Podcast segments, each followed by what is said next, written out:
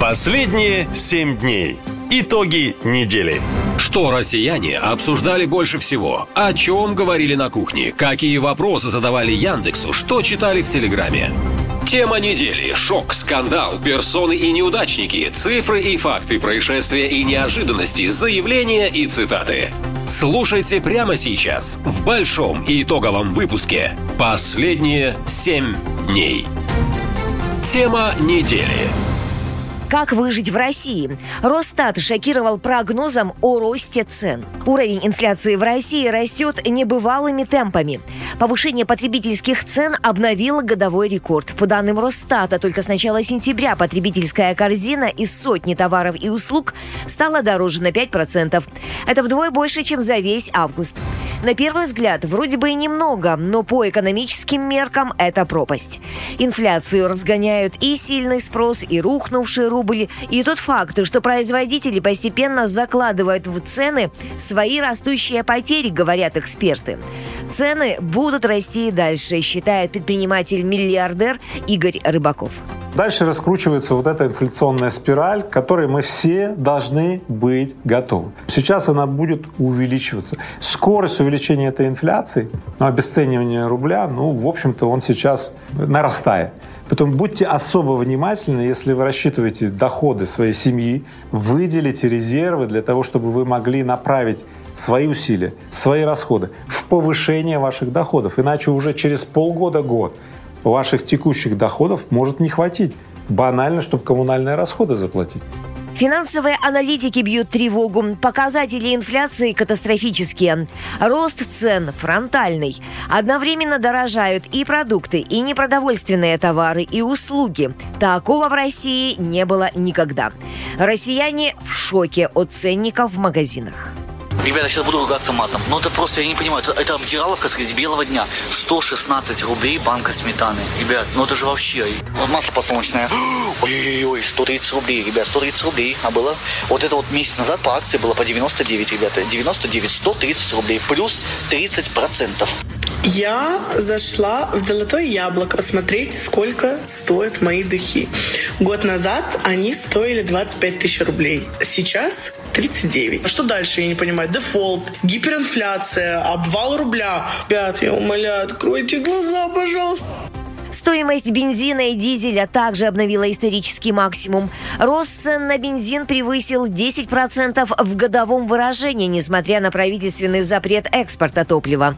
Средняя цена литра АИ-95 достигла рекордных 65 рублей, хотя еще в начале лета он продавался по 58-59 рублей. В результате транспортные услуги подорожали вдвое, говорят пассажиры такси.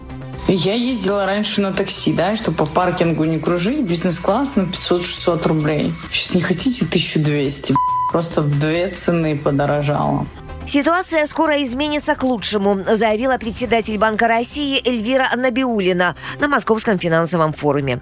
По ее словам, инфляция в стране будет снижаться и достигнет уровня в 4%. Впрочем, многие эксперты в этом сомневаются и поясняют, рубль в глухой тупик загнали санкции, отсутствие нефти долларов, падение экспорта, увеличение расходов на спецоперацию, которая закончится не скоро. Все эти факторы и способны способствуют углублению экономического кризиса в стране. Запас прочности российской экономики в лучшем случае иссякнет в следующем году, предупреждают экономисты. А вот министр финансов утверждает, что денег в стране хватит, но россиянам он посоветовал меньше тратить. Мол, тогда и цены не будут выглядеть такими высокими. Есть э, выражение всем известное, что денег всегда не хватает. Но на то, что запланировано, хватит. Хватит. Но вообще хочу сказать, что вот, э, сколько бы денег не было, деньгам нужна всегда голова и руки. Если будут хорошие голова и руки, денег можно меньше тратить. В интернете прочитал, мне кажется, правильную мысль по инфляции. Там написано было, что если не покупать, то цены нормальные. Россияне в соцсетях совет Силуанова не оценили. Говорят, предложение меньше тратить может составить конкуренцию знаменитой фразе Дмитрия Медведева. Просто денег нет. Вы держите здесь. Вам всего доброго, хорошего настроения и здоровья. Кстати, в проекте нового бюджета расходы на медицину, как и на образование, чиновники предлагают урезать. Последние семь дней. Тема недели. Как связаны рубль и выборы? Правительство обещает укрепить курс на 10%. Дата известна. Рубль в этом году пережил самое большое падение за последние 9 лет и вошел в топ самых слабых валют мира. Власти обещают сложный период позади. Теперь нацвалюта начнет дорожать и прибавит почти 10% в ближайшие три квартала. По крайней мере, так обещает Минэкономики. До конца декабря, по их данным, доллар должен быть около 94 рублей. А самый резкий период укрепления российской валюты запланирован на весну следующего года. В России как раз будут президентские выборы. А ведь еще в начале года Владимир Путин уверял, что рубль – самая стабильная валюта мира. Российский рубль стал одной из самых сильных валют мира с начала года.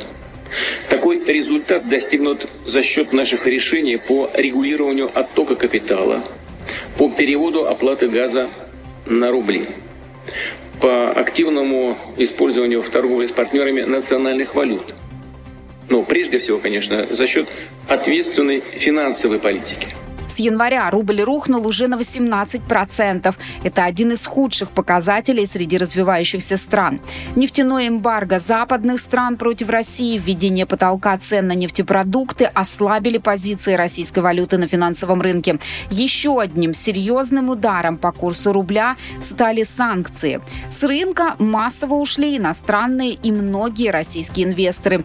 А это означает, что рынок стал резче реагировать на любые события. Все это подтвердило самые плохие прогнозы. И дальше оптимистичных сценариев уже нет, говорит экономист Игорь Липсец.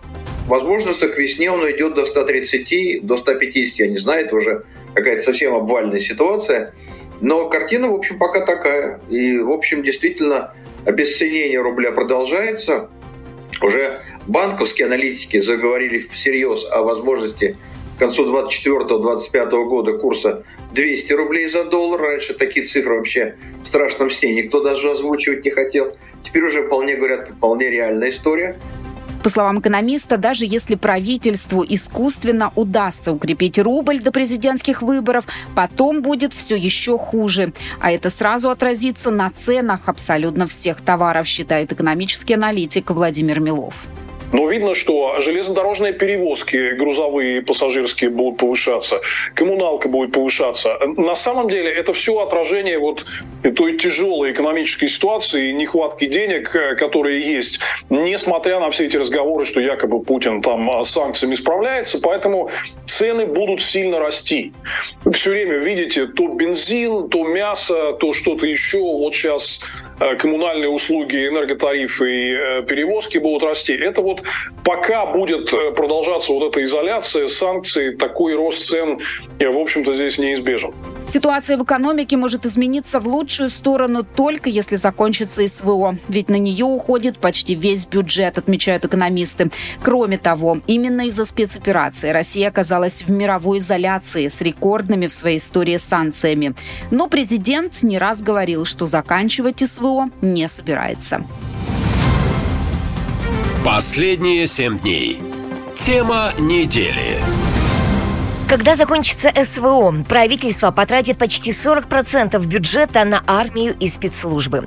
В следующем году власти планируют потратить на оборону 11 триллионов рублей, что почти на 70% больше, чем в году нынешнем. Доля расходов на армию удвоится и станет максимальной со времен Советского Союза. Проект российского бюджета нацелен на то, чтобы добиться победы в спецоперации, пояснил огромные траты министр финансов Антон Силуанов. Еще около 4 4 триллионов рублей правительство выделяет силовикам МВД, Росгвардии, спецслужбе, Следкому, ФСИН. Резкий рост военных расходов бюджета в Кремле назвали абсолютно необходимым, поскольку СВО продолжается. Вот что сказал пресс-секретарь президента Дмитрий Песков. Здесь очевидно, что такое повышение необходимо, абсолютно необходимо, потому что мы живем в состоянии гибридной войны. Мы продолжаем специальную военную операцию, и это требует высоких расходов. А вот расходы по социальным статьям в бюджете 2024 власти планируют, наоборот, снизить, отмечают эксперты. В частности, на образование и медицину расходы предлагают вообще заморозить. Они составят полтора триллиона рублей по каждой из статей, то есть в семь раз меньше, чем траты на армию. Данные бюджета на следующий год свидетельствуют о том, что Россия планирует воевать на Украине долго, считает доктор экономических наук Игорь Липсиц. Ну, во время Великой Отечественной войны СССР так тратил. Россия сейчас так потихонечку движется к вот тем страшным цифрам времен Великой Отечественной войны. Еще не догнала, но движется. Запланированы огромные военные расходы не только на 24 но и 25 год. Так что в этом смысле планы на длительные военные столкновения, они прямо заложены. То есть уже получается, что у нас будет 22 23 24 25 считайте, 4 года государство как бы собирается воевать на территории Украины уже почти как продолжительность Великой Отечественной войны. Вот картина такая. При огромных расходах на военные нужды, рекордном дефиците бюджета, минимальных экспортных поступлениях и отсутствии возможности одалживать на внешних рынках, российским властям придется где-то брать деньги, говорят эксперты. А самый простой и надежный способ – это непопулярное решение. От повышения налогов и тарифов до мобилизации. Но произойдет это весной, после выборов президента, говорит эксперт Центра Карнеги Александра Прокопенко после выборов мы ожидаем, что могут быть приняты какие-то непопулярные решения. Там спектр непопулярных решений может быть как от финансовых, например, рост каких-то налогов. То, более того, ну вот помните, в 2018 году после выборов а, подняли пенсионный возраст. После выборов, когда ты только получаешь вот этот мандат на действие от электората, можно провести какие-то непопулярные решения. Ну, либо какие-то другие, типа, вроде мобилизации, если потребуются какие-то дополнительные ресурсы на фронте, такое тоже может быть. В свою очередь, Генштаб отвергает планы по дополнительной мобилизации, мол, военным подразделениям хватает добровольцев, а солдат-срочников отправлять в зону СВО не будут. Говорил об этом и Владимир Путин. Однако эксперты напоминают, что в прошлом году перед объявлением мобилизации власти также несколько раз заверяли, что мобилизация не планируется и что срочники в зону боевых действий не поедут. На практике оказалось совсем иначе. Поскольку цели спецоперации операции все время меняются, а результата нет, россияне и дальше будут погибать на Украине, считает журналист Леонид Волков. Сейчас ключевые факторы – это структура, настроение общества в воюющих странах. Например, очень важным становится фактором, что украинцы понимают, за что воюют, а российские солдаты не понимают. Украинцы защищают свою землю. У них есть понятная цель. Граница 91 года. У российских солдат нет ответа на этот вопрос, они не знают, у них нет мотивации, им никто этого не сказал, потому что ответ на этот вопрос не существует. А за что воевать?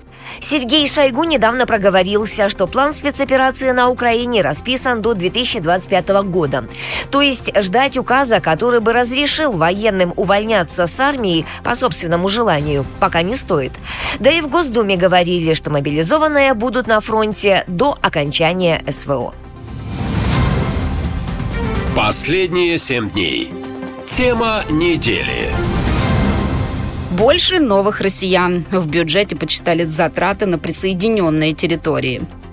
Население на присоединенных территориях Запорожской, Херсонской, Луганской и Донецкой областей 3 миллиона 600 тысяч человек. Это данные от МВД России. Их содержание обходится бюджету в несколько миллиардов рублей. Такую цифру назвали экономисты, мол, это минимальные подсчеты. Все эти территории нужно восстановить, а людей, проживающих на них, обеспечить выплатой пенсий и других соцвыплат. Откуда власти собираются брать деньги, неизвестно. Статьи бюджета уже давно засекречены. Единственный выход – это брать в долг, говорит экономист Игорь Липсиц. Одалживать, одалживать, еще раз снова одалживать. Да, они хотят довести ежегодный объем одалживания через облигации примерно до 4 триллионов рублей. Это довольно уже крупные суммы. Это значит, что за два года госдолг вырастет с 20 до 28 триллионов рублей суммарно. Довольно сильный рост. Поскольку в стране народу много, и обирать еще есть кого, то будут обирать людей, будут обирать бизнес. И одной рукой будут давать госзаказы, госфинансирование, все будут радоваться, с другой рукой будут эти же деньги тут же отбирать обратно в бюджет через те или иные э, займы, облигации, какие-то еще инструменты. Так что, ну вот через два года мы уже с трудом можем понять, как российская экономика может выстоять, ей придется, видимо, сильно повышать налоги. Хотя пока говорят, что нет, мы после выборов президента налоги повышать не будем.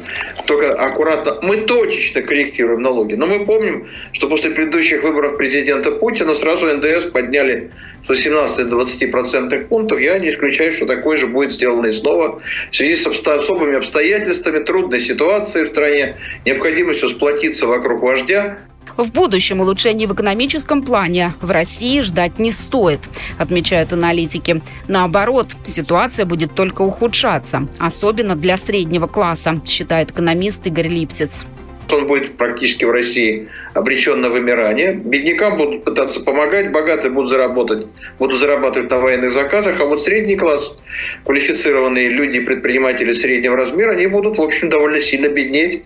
Но вот пока их до конца не выведут, пока их до конца не ограбят, какие-то деньги Россия будет находить. В Минфине не скрывают. Главный приоритет бюджета на следующий год – армия.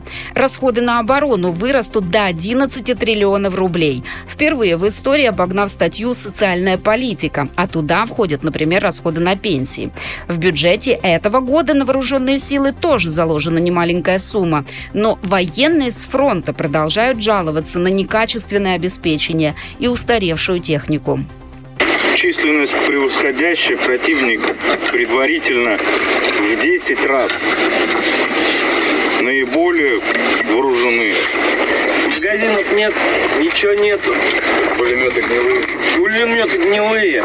А, собираем все подряд. В Минобороны на такие жалобы не реагируют, по крайней мере, публично. Военные эксперты это объясняют тем, что новой техники просто неоткуда взяться, а производство идет гораздо медленнее, чем рассказывают по телевизору. Последние семь дней. Ужас недели. Преддверии ядерной зимы по всей стране проведут учения на случай ядерной войны. Власти России начинают готовиться к возможной ядерной войне. 3 октября в стране впервые в истории пройдет единая для всех регионов штабная тренировка по гражданской обороне. Об этом пишет база со ссылкой на указ главы Роспотребнадзора. По легенде учений в России завершилась всеобщая мобилизация. В ряде регионов ввели военное положение, а в отдельных субъектах были полностью разрушены объекты жизнеобеспечения населения и до 70% 10% жилого фонда. Кроме того, образовалась угроза возникновения зон радиоактивного загрязнения. Подобные тренировки проводились и раньше, но не с участием всех регионов страны. Еще пять лет назад, выступая на заседании дискуссионного клуба «Валдай», Владимир Путин прокомментировал возможность использования ядерного оружия и предрек россиянам роль мучеников. Готовы ли мы, готов ли я использовать, использовать имеющееся в нашем распоряжении э, оружие, в том числе оружие массового, э, массового уничтожения. У нас нет в нашей концепции использования ядерного оружия превентивного удара. Наша концепция – это ответ на встречный удар. Тогда агрессор, он все равно должен знать, что возмездие неизбежно, что он будет уничтожен. А мы жертвы агрессии. И мы как мученики попадем в рай. А, а они просто сдохнут. В НАТО неоднократно заявляли об отсутствии предпосылок для использования ядерного оружия против России. По мнению экспертов, ядерная риторика президента Путина – это элемент шантажа, а сейчас еще и запугивание украинцев. Но этот прием уже не работает, говорят военные аналитики, поскольку Запад поддерживает Киев. В то же время президент США Байден считает, что угроза применения России тактического ядерного оружия по Украине вполне реальна. И если Москва на это пойдет, произойдет, то ответ не заставит себя долго ждать, говорит военный эксперт Михаил Шейтельман. Байден сказал, что наш ответ будет первое, таким, какого не видели со Второй мировой войны, а это означает ядерное оружие. Он пообещал, что применит ядерное оружие. Потому что не видели мы со Второй мировой войны ядерного оружия. И второе, что он будет э, пропорциональным. То есть в ответ на тактическое 5 мегатонн будет тактическое 5 мегатонн. Между тем, в России с обеспокоенностью следят за поставками Киеву современного западного вооружения. На днях стало известно, что ракетные системы «Атакамс» ВСУ все же получит. Поскольку «Атакамс» — это дальнобойные ракеты, которые летят на расстояние до 300 километров, то в потенциальную их зону поражения попадают часть российских регионов, граничащих с Украиной. Сейчас эти территории армия использует как военные базы и логистические хабы. А значит, они окажутся под прямой угрозой, как и Керченский мост, который Киев называет одной из главных целей, говорит военный эксперт Юрий Федоров. Если эти ракеты поступят в Украину в достаточном количестве, тогда под ударами окажется целый ряд э, типов военных объектов э, российских, склады, командные центры, э, транспортные развязки и прочее, которые сегодня не достигаются, скажем, не находятся в зоне поражения хаймерсами. Ну, плюс возникает угроза поражения того же Керченского моста, например. Военный эксперт Кир Джайлз считает, если Россия задействует ядерное оружие, последствия ощутят не только жители Украины, но и России и Беларуси. Что касается фронта, то вряд ли это поможет, отмечают аналитики и добавляют. Власти все чаще поднимают тему ядерного оружия, когда на передовой что-то идет не по плану. Последние семь дней. Ужас недели. Чего ждать зимой? Сразу несколько городов под Курском остались без света после атаки дронов. Опять что-то начинается.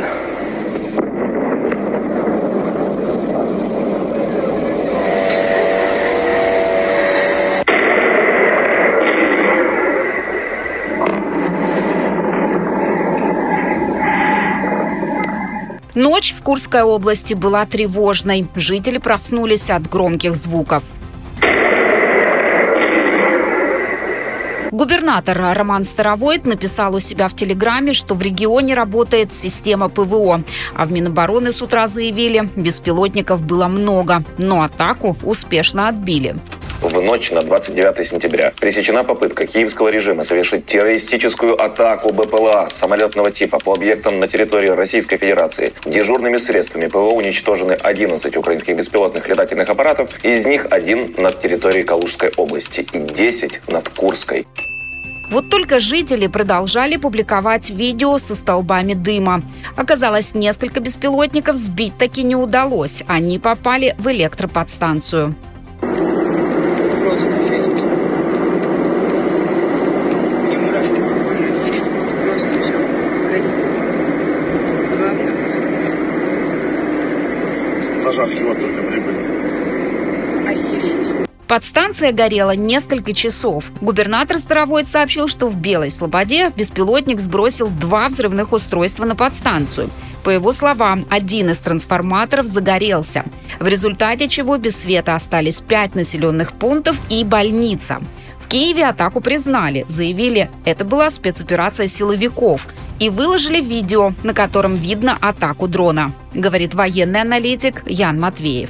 На этих кадрах э, видно, что один из БПЛА сбрасывает боеприпасы на подстанцию в Слободе Белая. В итоге загорелся один трансформатор, были обесточены несколько населенных пунктов. В службе безопасности Украины отметили, что к электроподстанции, на которую дроны сбросили взрывчатку, были подключены важные военные объекты. Там также добавили, атаки не закончатся, пока Россия будет обстреливать объекты инфраструктуры Украины. А это означает, что без света могут оказаться не только города Курской области. Последние семь дней. Ужас недели. Где взять адреса укрытий? Станции метро по всей России срочно готовят под бомбоубежища. Чтобы защитить россиян от различных средств поражения, метрополитены в российских городах переделают под убежища и противорадиационное укрытие. Новые требования к использованию метро сейчас разрабатывают ученые Всероссийского научно-исследовательского института по проблемам гражданской обороны и чрезвычайных ситуаций. Власти говорят, что вопрос бомбоубежищ весьма актуален, особенно для Москвы, где живет более 13 миллионов человек. Именно столицу, как утверждают некоторые чиновники, Киев рассматривает чаще всего в качестве цели, мол, это центр принятия решений. Россиянам следует привыкать жить в условиях военного времени, считает журналист Виктор Балгаде. В обществе просто нагнетается тематика той войны, которую до сих пор э, не хватает смелости правительству называть войной. Специально, мне кажется, нагнетается население нервозность. Нервозность в том, что вот мы воюем против, э, тем более, что нужно учитывать, что в России говорят, что якобы Россия воюет не против Украины, а воюет против НАТО именно. Нагнетается вот такое военизированное настроение о том, что мы находимся под угрозой, якобы под угрозой. После начала СВО Владимир Путин поручил проверить и отремонтировать бомбоубежища по всей стране. Теперь местные власти тратят на это миллионы бюджетных средств. Так, а в Краснодарском крае подготовку укрытий профинансировали на 6 миллионов рублей, в Нижнем Новгороде на 50 миллионов рублей. Но на деле найти бомбоубежище не так-то и просто. А те адреса, которые известны в плачевном состоянии или переоборудованы под магазины. Белгородский правозащитник защитники Евгений Соколов обратился в МЧС, чтобы узнать, куда бежать от постоянных обстрелов. Однако правозащитнику не только отказались дать адреса укрытий, но еще и подали в суд, поскольку он интересуется засекреченной информацией. Ну, меня, мягко выражаясь, послали подальше. Не ваше дело. А вот у нас комплекс мероприятий э, разработан. Убежищ у нас достаточное количество. И в случае чего можете прятаться в этих паркингах, часть из которых, а может даже и большинство, просто тупо закрыто. Далее, подземные переходы, которых я вообще знаю пару штук в городе. Как туда добежать 380 тысячам граждан, я не знаю. По версии белгородских властей, если данные о бомбоубежищах станут известны, по ним сразу же может нанести удар противник. Не лучше обстоят дела и в Москве, где тоже полным ходом готовят законсервированные десятилетиями укрытия.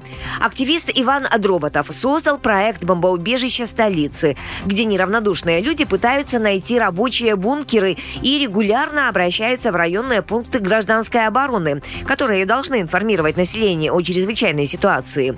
Однако там не хотят делиться информацией, говорит Дроботов что вот если что случится, мы вам все расскажем. А пока что все секретно, чтобы враги не узнали. Это немножко занятно, потому что в Израиле, который регулярно подвергается обстрелам, там не, не прячут почему-то информацию от граждан. А в Киеве, который подвергается обстрелам, есть публичная карта бомбоубежищ, и мэрия Киева ее выкладывает на своем сайте. В интернете можно найти список адресов бомбоубежищ в разных городах России.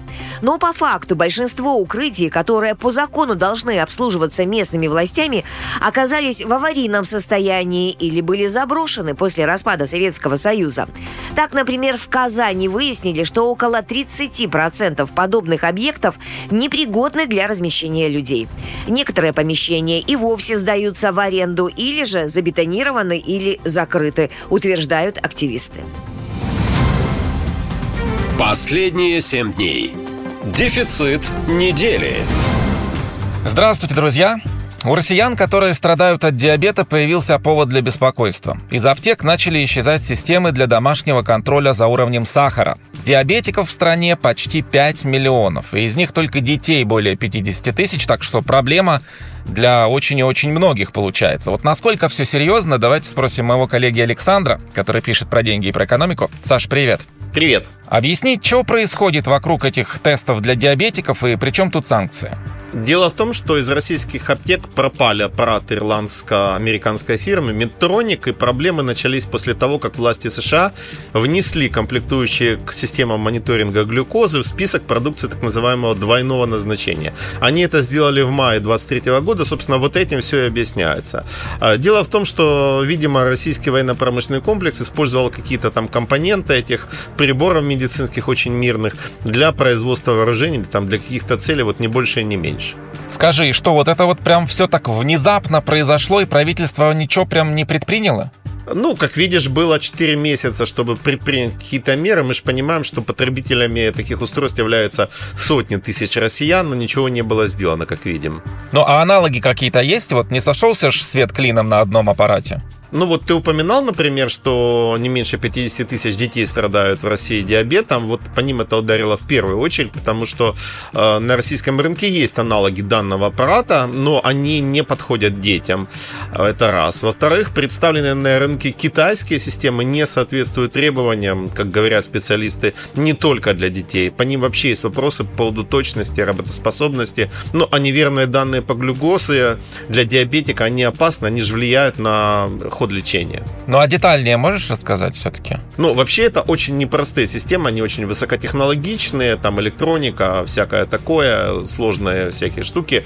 Ну и они проверяют э, состояние диабетиков каждые несколько минут. Данные там передаются куда надо, там или на приложение в телефоне, или на инсулиновую помпу, там куда-то. Но вот есть еще компания Abbott американская, она производит свои системы в ЕС, тогда как Medtronic именно в США. Поэтому вот Abbott э, из приличных пока доступна, э, хотя из-за дефицита Medtronic доступность Abbott тоже снизилась. Но вот именно Abbott для подростков и взрослых подходит, а детям он уже не годится. Тем не менее, государство для своих программ уже контрактует, например, закупки китайских систем, к качеству которых есть вопросы, как я уже упоминал. Ладно, Саш, ну а выход-то какой? Ну, реально проблема в том, что диабетики, родители детей с диабетом потеряли доступ к оплаченным госбюджетом системам. И еще как-то можно покупать за свои деньги системы, которые, я думаю, поступают в России полулегально. Ну, в общем, ситуация выглядит кошмарно. И это все по причине санкций к российскому военно-промышленному комплексу, который использовал импортные комплектующие для э, своих целей. Ну, а Минздрав, правда, в последние дни уверял, что он решит проблему вот-вот, но, честно говоря, в это сложно верить, так как э, причина за пределами пределами его возможностей, причина же в санкциях. Ты знаешь, ну, классический случай ведь, когда вот санкции применяются к военным и по причине военных действий, а страдают обычные люди по причине попытки обхода санкций этими самыми военными. Ну что ж, придется диабетикам покупать из-под прилавка нужные им системы. А что делать? Похоже. Спасибо, Саш, тебе, что ты все рассказал, объяснил. Будем заканчивать. Завтра, как всегда, жду тебя снова и будем обсуждать новые темы, несмотря ни на что. Пока. До завтра. Последние семь дней. Персона недели. Сколько стоит быть президентом? Расходы бюджета на содержание Владимира Путина резко увеличили. Содержание Владимира Путина в ближайшие три года обойдется налогоплательщикам в 75 миллиардов рублей. Такую сумму на функционирование главы государства правительство заложило в проекте федерального бюджета. По сравнению с предыдущим трехлетним бюджетом, расходы на Владимира Путина увеличатся на 20% или на 13 миллиардов рублей. Если пройтись по цифрам, то в новом году на функционирование президента и его администрации в бюджете предусмотрено 24 миллиарда 640 миллионов рублей. В 2005 году будет уже на 10 миллионов больше, то есть 24 миллиарда 650 миллионов рублей. За содержание администрации президента в 2026 году налогоплательщики заплатят почти 26 миллиардов рублей. Экономист Владимир Милов сравнил затраты на содержание Владимира Путина с бюджетами некоторых российских городов. И вышло, что годовые местные бюджеты выглядят куда скромнее мы решили сравнить расходы на функционирование президента России с бюджетами довольно крупных российских городов. Не миллионников из первой десятки, городов, где живут по несколько сотен тысяч человек. Функционирование президента нам обойдется в 24 а, миллиарда рублей в год. А вот Иркутск, например, бюджет 21 миллиард. Владивосток тоже 21 миллиард. Волгоград чуть меньше 21 миллиарда. Хабаровск 19. Ярославль 18. Махачкала и вообще не повезло меньше 9 миллиардов рублей. И, э, соответственно, почти втрое больше тратится на содержание президента Российской Федерации. Согласно бюджету страны, каждый год на содержание президента будет тратиться вдвое больше, чем, например, на развитие кадрового потенциала IT-отрасли. И почти в пять раз больше, чем на федеральный проект по развитию искусственного интеллекта. И в 20 раз больше, чем на проект по обеспечению медицины квалифицированными кадрами. На этот важный проект предусмотрено в бюджете всего лишь 1,2 миллиарда рублей против почти 25 миллиардов миллиардов рублей на поддержание работы президентской администрации в следующем году. Еще один рекордсмен в бюджете – это военные расходы. Они предусмотрены на уровне 11 триллионов. По мнению некоторых экспертов, эти затраты на ВПК и силовиков по сравнению с недофинансированием образования и медицины выглядят неоправданно высокими. Эти средства можно было бы потратить на комфортную жизнь россиян, говорит политолог Максим Джигун. Это очень типичное для э, России состояние, когда э, планы Путина по тому, чтобы э, захватить мир, по тому, чтобы показать, какая Россия сильная, в этом контексте страдают обычные россияне, которые должны ходить в туалет на улицу, получать копейки ежемесячных выплат и не иметь доступа к базовым услугам. Аналитики издания Forbes подсчитали, что день спецоперации на Украине обходится российскому бюджету в 300 миллионов долларов. К примеру, это стоимость строительства 45 школ или же 3 миллиона минимальных пенсий. Последние семь дней. Персона недели.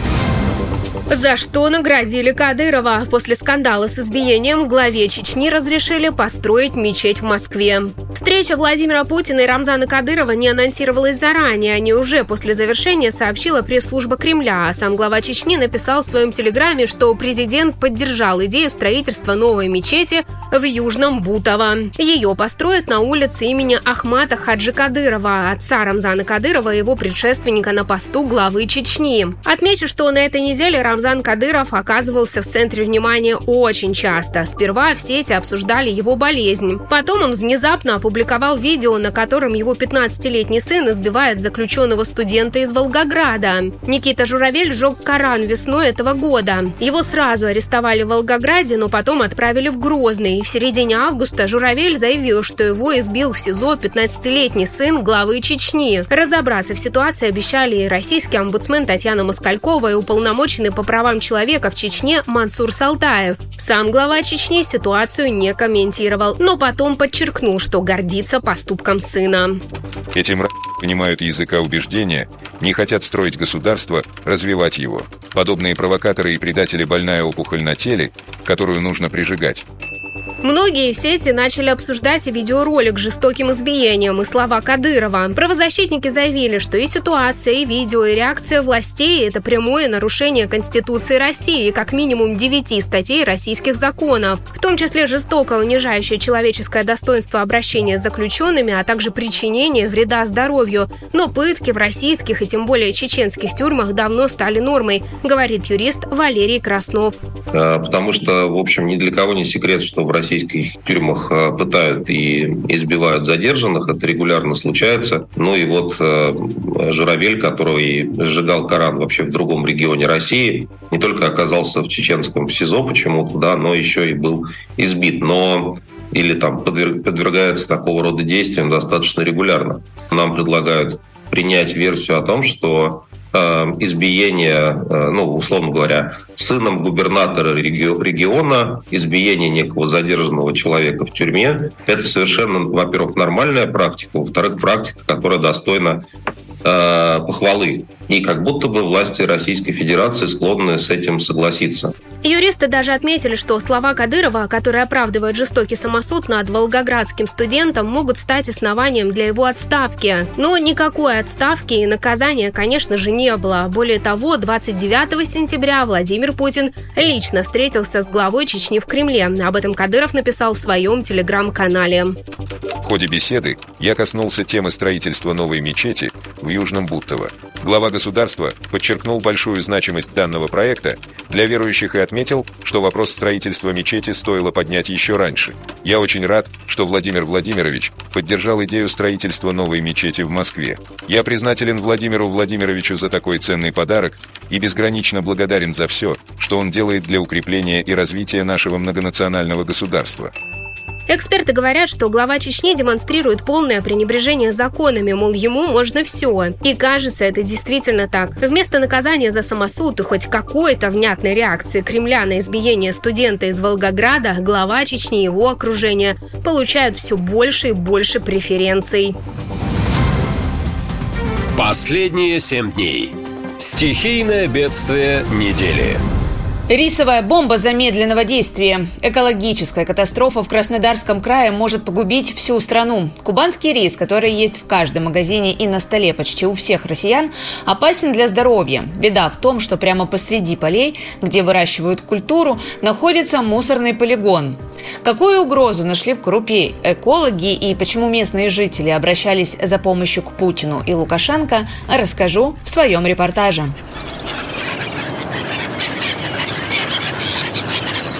Станице Полтавской гигантская мусорная свалка расположилась по соседству с жилыми домами и рисовыми чеками. Полигон источает невыносимый смрад и отравляет оросительные каналы ядовитым фильтратом. Жители жалуются на грохот мусоровозов и адскую вонь полигона. Активисты твердят об экологической катастрофе. А местные власти уверяют, что все под контролем, но, похоже, проблему решать не торопятся. Но если все спустить на самотек, то россиян вскоре начнут косить переносить страшные болезни, рассказывает эколог Анатолий Баташев. Мужчина приехал из Москвы, чтобы проверить местные поля. Он шокирован, что отравленным рисом питаются дети во всех садах России. Этот продукт есть в каждом доме, его едят абсолютно все, даже маленькие дети. При том, что он содержит ртуть, свинец, щелочи, кислоты, соли тяжелых металлов, кадмий и никель. В воде, на которой он растет, есть фекальные отложения, трупы животных, следы отработанных масел и нефтепродукты. Его подают в детских садах и школах по всей стране, хотя он может вызывать рак, аллергии и другие тяжелые заболевания. Ведь никто не подумает, что это всего лишь обычный рис. Все потому, что самый популярный в России кубанский рис выращивается на рисовых чеках, посередине которых располагается огромнейшая действующая свалка. И фильтрат со свалки стекает в рисовые чеки и питает самые большие в России плантации риса. А прямо под свалкой находится засыпанная река, которая по грунтовым водам разносит весь этот яд на десятки и сотни километров вокруг. Местные жители умирают один за другим от онкологии. В 90-х годах это был участок земли, куда свозили бытовые отходы все местные жители. Сейчас свалка превратилась в полигон для сброса отходов со всего Краснодарского края. Мусоровозы нескончаемым потоком идут здесь один за одним. Все высыпается в одну кучу и потом стекает в рисовые поля, рассказывает жительница станицы Полтавской Светлана Федоровна. Где плелась мусорная мафия к власти? Это какому дураку, прости господи, пришла в голову создать свалку на врисовой системы? Любой человек может подвержен быть этой опасности. Мы пьем отравленную воду, а наши дети, они вот робе уже получают эту, этот яд. Во всем замешан глава района, говорит бывшая работница администрации Нина Николаевна. Она знает, что рис выращивают буквально на помоях, и жители много лет обещали решить проблему, но ничего не происходит. Лицо, занимающее должность главы нашего района Красноармейского, полностью себя дискредитировал. Он сложилось впечатление, что он служит не народу, а мафии, мусорной мафии. Жители трубят о мусорной проблеме на рисовых полях везде, где только могут. При этом активистов пугают штрафами и проверками. Не обошлось и без человеческих жертв. Так одного из главных местных борцов, активиста и предпринимателя Андрея Горяева нашли мертвым и списали все на самоубийство. Ситуация дошла до того, что обращаться стало уже не к кому. Абсолютно все инстанции пройдены, поэтому инициативная группа записала видеообращение к президенту Путину.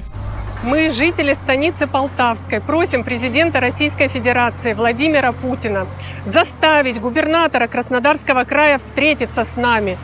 Он должен посмотреть в глаза правде и в глаза людям, которых обрекли на медленную смерть. Из-за неграмотных и некомпетентных действий его администрации потенциальная угроза отравления нависла над каждым россиянином, который употребляет в пищу продукцию кубанского растеневодства – Ответа люди не дождались и решили попросить помощи у президента соседней страны. Жители верят, что Александр Лукашенко не подведет.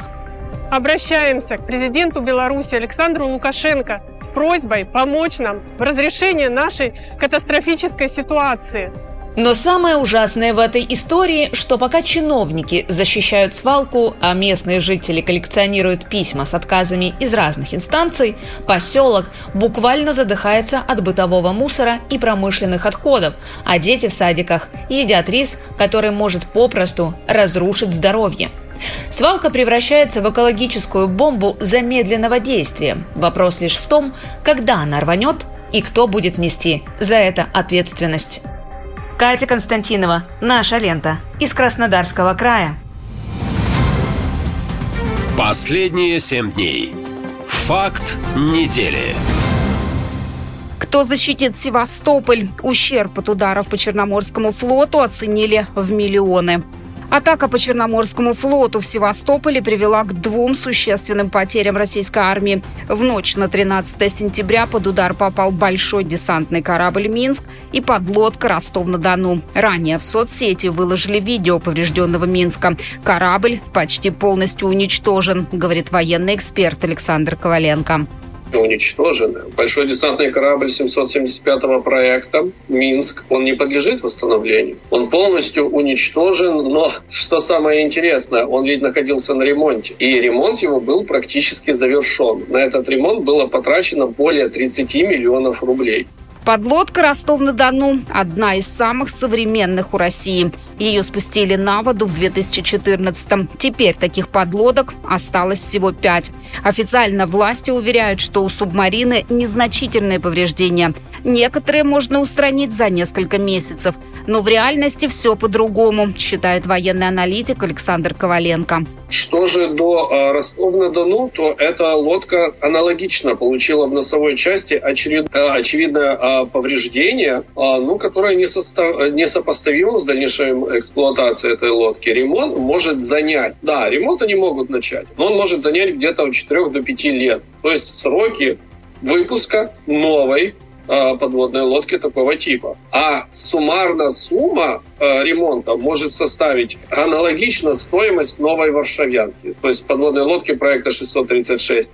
То есть смысл это далеко не первые дорогостоящие корабли, которые вышли из строя за время СВО. Потеря каждого – это серьезный урон для флота. И речь не только об их стоимости. После их потери страдает логистика в российской армии, говорит военный эксперт Юрий Краснов. Ну, во-первых, э, подводная лодка Ростов-на-Дону – это носитель калибров то есть минус один носитель калибров. А, во-вторых, э, десантные силы Российской Федерации понесли колоссальные потери. Мы э, всегда вспоминаем Бердянск 22 года, где был потоплен как минимум один десантный корабль, а два получили повреждения. А, вспоминаем Оленегорца а, и теперь Минск минус и значит, теперь возможности по снабжению, например, приморской группировки, если понадобится, они у них минимальные. Почему не сработала система ПВО во время атаки на Черноморский флот? Этим вопросом до сих пор задаются все военные эксперты. В Минобороны уверяют, они все цели уничтожают. Тогда Севастополь атаковали десятью крылатыми ракетами и тремя безэкипажными катерами по отряду кораблей Черноморского флота. Средствами противовоздушной обороны сбиты семь крылатых ракет. Патрульным кораблем Василий Быков уничтожены все безэкипажные катера. В результате попадания крылатых ракет противника получили повреждения два корабля, находящиеся на ремонте. Военные эксперты признают наличие проблем в системе противовоздушной обороны. Мол, ее нужно срочно модернизировать по всей России, особенно в Крыму. Иначе флот попросту будет не защищен.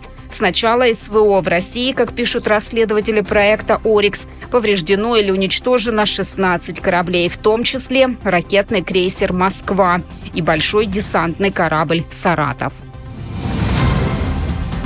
Последние семь дней. Факт недели. Что на самом деле потеряла Россия в Севастополе? Минимум 10 офицеров погибли после удара по штабу Черноморского флота. В Севастополе мог погибнуть командующий Черноморским флотом Виктор Соколов и еще 34 офицера и 105 человек ранены. Такие данные озвучили на Украине. Там заявили, что удар был нанесен во время заседания военного руководства. Ранение получил командующий группировкой российских сил на запорожском направлении генерал-полковник Александр Романчук, а также начальник штаба генерал-лейтенант Олег Цеков. Однако Минобороны о погибших и раненых не сообщает. Военный эксперт Александр Коваленко считает, что по Севастополю ВСУ ударили, чтобы ликвидировать конкретных лиц из высшего военного руководства России. Нарушена система управления будет, безусловно. Это, конечно же, подорвет э, возможности выполнения боевых э, задач, соответственно, Черноморской флотилии, и не только ею, но и другими приданными э, силовыми структурами. Ну и, конечно же, очень важный момент заключается еще и в том, что в этом здании находились некие лица, интерес в ликвидации которых представлялся для сил обороны Украины. Но я не думаю, что это среднее звено офицерского состава. Скорее всего, не, несколько выше должен был быть, чтобы нанести этот удар. В Минобороны сразу подтвердили ракетную атаку по штабу Черноморского флота 22 сентября и заявили, что системы ПВО сбили пять ракет. Ведомство также сообщило об одном пропавшем без вести военнослужащем. По данным Крымского канала, по полуострову в тот день запустили минимум 8 ракет. Пользователи жалуются в соцсетях, что сигнал воздушной тревоги прозвучал после того, как в центре Севастополя начался мощный пожар. Во избежание паники, как среди военных, так и среди россиян, власти скрывают настоящие потери в результате атаки. Особенно под грифом «секретно-офицерский состав», считает военный эксперт Александр Коваленко пытаются всячески каким-либо образом э, минимизировать те потери тот урон, э, который наносится в результате таких ударов. А само повреждение того или иного объекта сводится к тому, что это сбитая ракета. Но если сбиваются ракеты э, зданиями и большими десантными кораблями, то да, так это можно оценивать. Вообще, атаки на Крым за последний месяц стали регулярными. А ранее на полуострове уничтожили комплекс С-400. В воздушной обороне Крыма возникла дыра, и закрыть ее попросту нечем. Тем более, что Украина наносит удары высокоточными западными ракетами, объясняет военный аналитик Давид Шарп. Вероятнее всего использовались крылатые ракеты воздушного базирования Storm Shadow. Это ракета, у которой наибольший шанс поразить такого рода объект. Благодаря точности и благодаря тому, что она является очень сложной целью для ПВО России, я бы назвал этот удар более демонстративной, такой публичной пощечиной. Средь бела дня в известное здание Черноморского флота на виду у всех демонстрация возможностей. ПВО России не особенно эффективно. То есть не то, чтобы оно не могло перехватывать такого рода ракеты, но это очень сложная цель. Ну и, соответственно, результат соответствующий.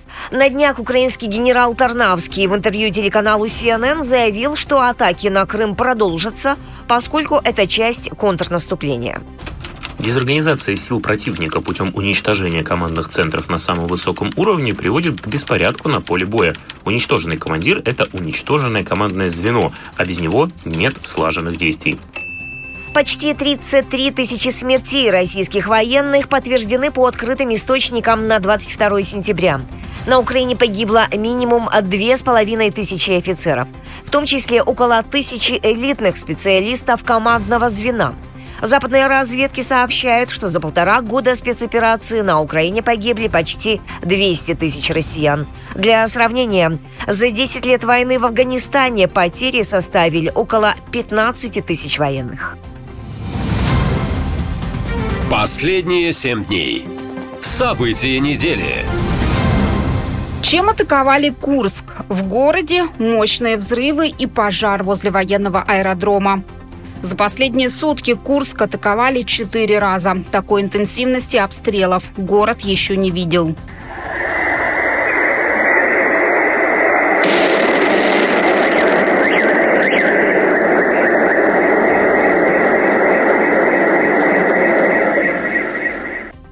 О беспилотниках сообщали и в минувшие выходные, когда город праздновал свой день рождения. А утром в понедельник губернатор Роман Старовойт заявил о новой атаке и работе ПВО в регионе.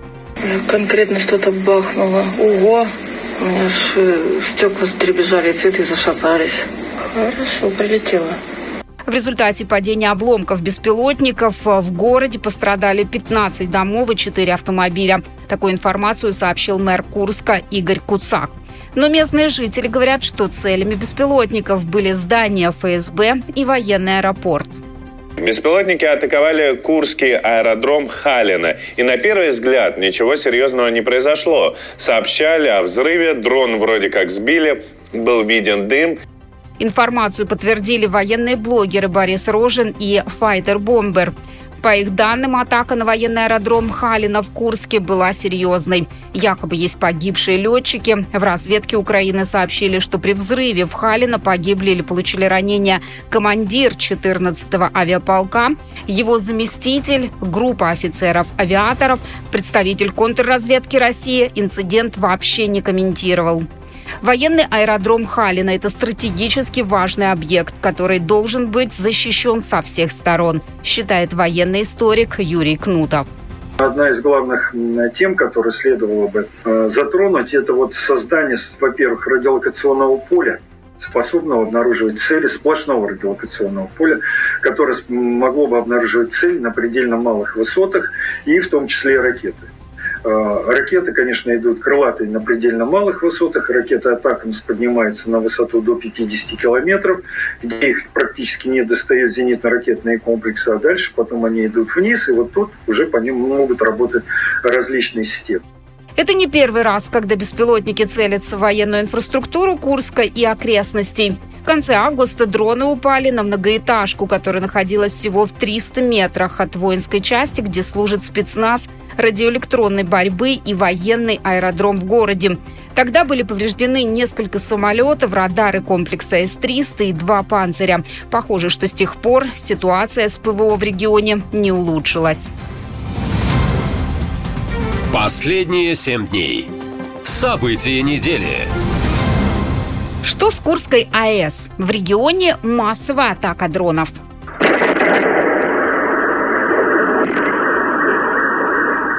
Практически каждый день ночью Курск и область атакуют беспилотники. Люди просыпаются от страшных звуков. В Минобороны отчитываются об отражении атаки, а жители фиксируют пожары и столбы дымов в разных частях Курской области. В результате последней атаки дронов семь населенных пунктов региона остались без света. Как сообщил глава региона Роман Старовойт, беспилотник сбросил взрывчатку на электрическую подстанцию в селе Снагость Кореневск Кировского района. Очевидцы сообщали, что взрывы были очень мощными.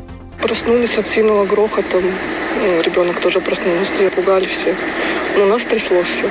Проснулся от э, громкого такого свиста нарастающего. И потом хлопок такой громкий. Ну, не хлопок, а как прям взрыв. Вот.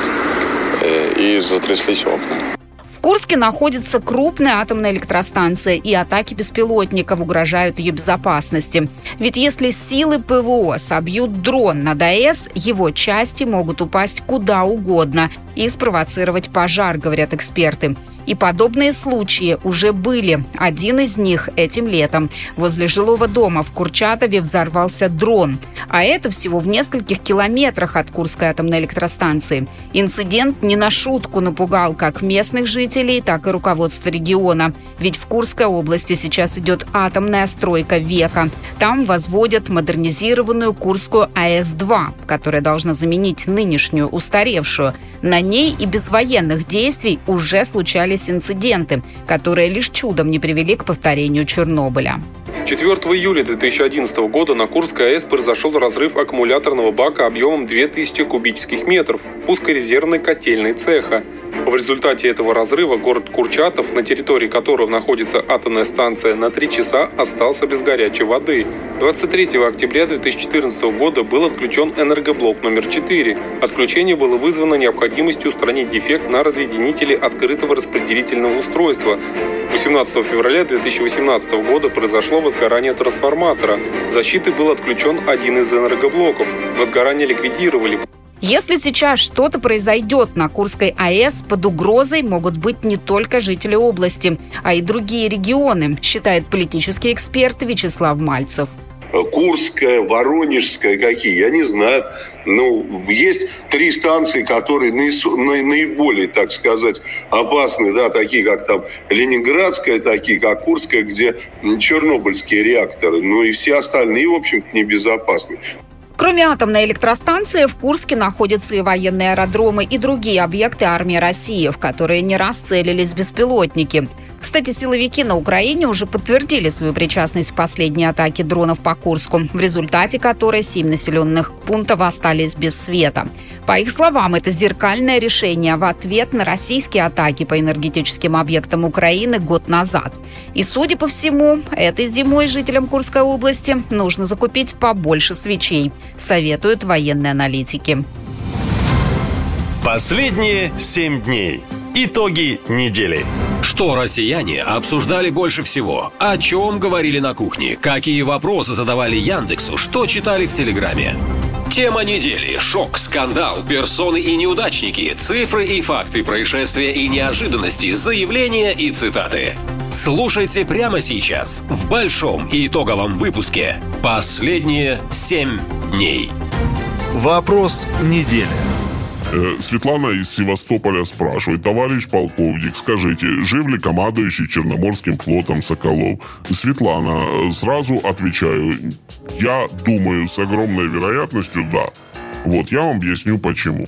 После успешной атаки которую провела Украина по зданию Генштаба Черноморского флота, да, появилась масса слухов о том, что Соколов, это командующий Черноморским флотом, что Соколов погиб. Вот. Об этом массово говорили на Украине, вот, а об этом так осторожно, но тоже массово говорили в российской блогосфере, да, но на самом деле правила ведения боевых действий не предусматривают то, что стороны раскрывают свои потери. Понимаете? Поэтому даже если что-то произошло, то это, скорее всего, будут скрывать до последнего очень долго и очень успешно. Я думаю, я, тем более, смотрите, нужно ведь понимать, что это уже второй командующий у нас за два года. Первый был уволен после того, как Украина затопила крейсер «Москву», флагман Черноморского флота у Соколова остался флот без флагмана. И за этот год тоже там нормально так кораблей ушло из флота этого. Ситуация была в любом случае не лучше. И остаться сейчас без командующего, ну, тоже вообще не сахар, понимаете? Потому что вот вы представляете себе, приезжает новый командующий.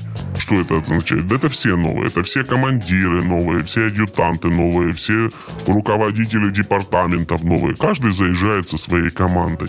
Сейчас не время, потому что, ну, корабли теряют там, ну, чуть ли не раз в неделю уже. Вот не время для этих тасов. Поэтому я думаю, я думаю, что э, командующий ранен, безусловно потому что если бы он не был ранен, его бы уже показали. А то видео, которое показали, ну, опять же, это полный провал пиар-службы Черноморского флота. Они показали видео, которое даже ну, российские блогеры, да, свои, свои, вот обнаружили, что это так называемая консерва, то бишь видео, которое записано раньше, 18 сентября, по-моему, или 12, не помню уже по датам. Вот. Они показали какое-то старое видео. Почему показали старое видео? Потому что нужно поддерживать. Вот нужно в воюющей стране поддерживать уверенность, что командование на местах. На самом деле, я думаю, ну, есть какое-то ранение которое было нанесено командующему Черноморским флотом. Я думаю, сейчас он где-то лечится. Я понимаю, что сейчас периодически будут показывать какие-то вот так называемые консервы для того, чтобы общество ну, не очень сильно волновалось по этому поводу. А когда он вылечится, да, и его тогда покажут живым и здоровым тоже вот на какой-то встрече, может быть, там с Путиным или еще где-то фрагмент какого-то совещания, но через какое-то время. Потому что скрыть смерть командующего невозможно. Если бы это действительно произошло, то это бы объявили. А вот если это не смерть, а какое-то не угрожающее жизни ранение, то это обычная медийная стратегия. Сначала вы показываете консервы, в это же время вы параллельно э, своего командующего интенсивно лечите, приводите его в строй, и в секунду, когда он снова в строй, вы показываете какие-то актуальные события с ним. Все. Так что я думаю, он жив, ну, просто лечится. А на самом деле скоро узнаем. Есть вопросы? Задайте их тому, кто знает ответы. Форма для обращений на сайте нашалента.ком, а также в телеграм-боте канала «Наша лента». Спрашивайте, он ответит. Последние семь дней. Предатель недели. Что пообещали Такаеву? Президент Казахстана неожиданно поддержал санкции против России. Казахстан будет соблюдать санкционный режим в отношении России. У Запада не должно существовать опасений на этот счет. Дословно именно это заявил президент Казахстана Касым Жамарт Такаев во время визита в Германию. Однозначно заявил о том, что будет следовать санкционному режиму. А мы имеем контакты с соответствующими организациями по соблюдению санкционного режима и каких-либо опасений немецкой стороны в отношении возможных действий, направленных на то, чтобы обойти э, санкционный режим, не должно быть. Напряжение в отношениях между Россией и Казахстаном стало явным после начала СВО на Украине. Сначала президент Такаев отказался признавать ЛНР и ДНР.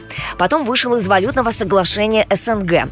Предложил Европе компенсировать нехватку российской нефти. Пригласил западные компании, покинувшие российский рынок, открывать свой бизнес в Казахстане. Москва в ответ несколько раз блокировала терминал для экспорта казахстанской нефти в Европу. В итоге Казахстан начал начал экспортировать углеводороды через Азербайджан, закрыл свои границы для транзита санкционных товаров в Россию, а теперь еще готовится законодательно запретить российские военные символы Z и V.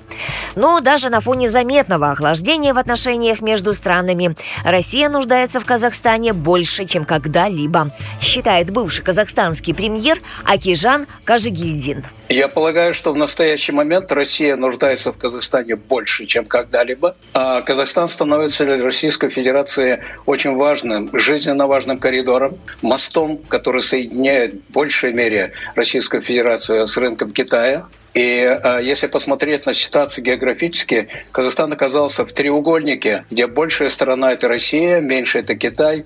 И э, в качестве гипотенузы мы можем посмотреть это страны, которые соединяют нас с Европу и э, Юго-Восточную Азию. Казахстан давно начал выходить из орбиты влияния России, говорят эксперты.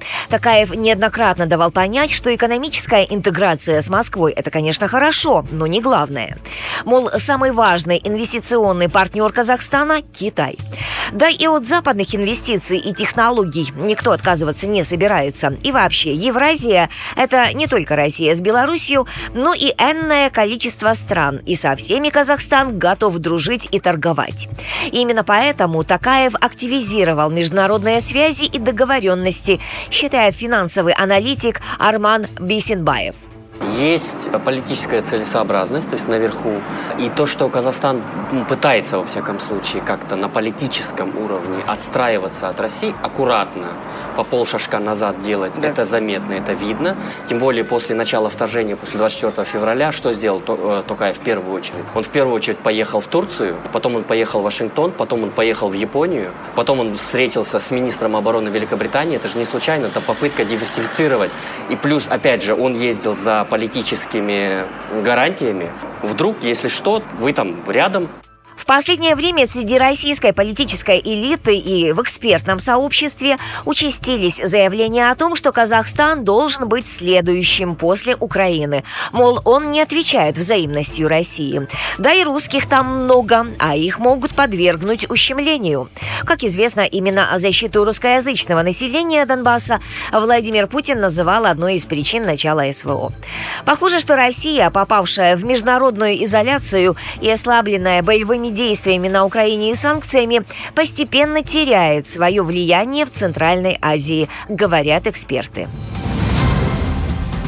Последние семь дней. Предатель недели. Кому нефть? Последняя страна ЕС отказывается от поставок российского черного золота. Болгария была единственной в ЕС страной, которая продолжала получать российскую нефть по морским маршрутам, но теперь там решили досрочно отказаться от топлива.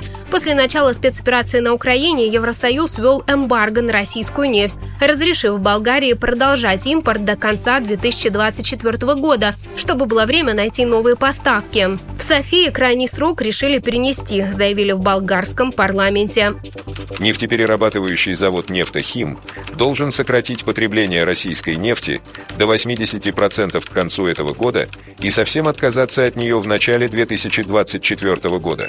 Эксперты говорят, что «Нефтохим» принадлежит «Лукойлу». Это крупнейшее нефтеперерабатывающее предприятие на Балканском полуострове. Основной поставщик топлива на этот рынок. Преимущественно он снабжается российской нефтью. Министр финансов Болгарии говорит, что давно хотели отказаться от российских поставок, но были вопросы в логистике. Чтобы перейти на нефть, поставляемую не по Черному морю, необходимо значительно увеличить, может быть, мощности для хранения, чтобы завод мог работать 20-30 дней без единого танкера. На это нужно время, но мы почти решили этот вопрос.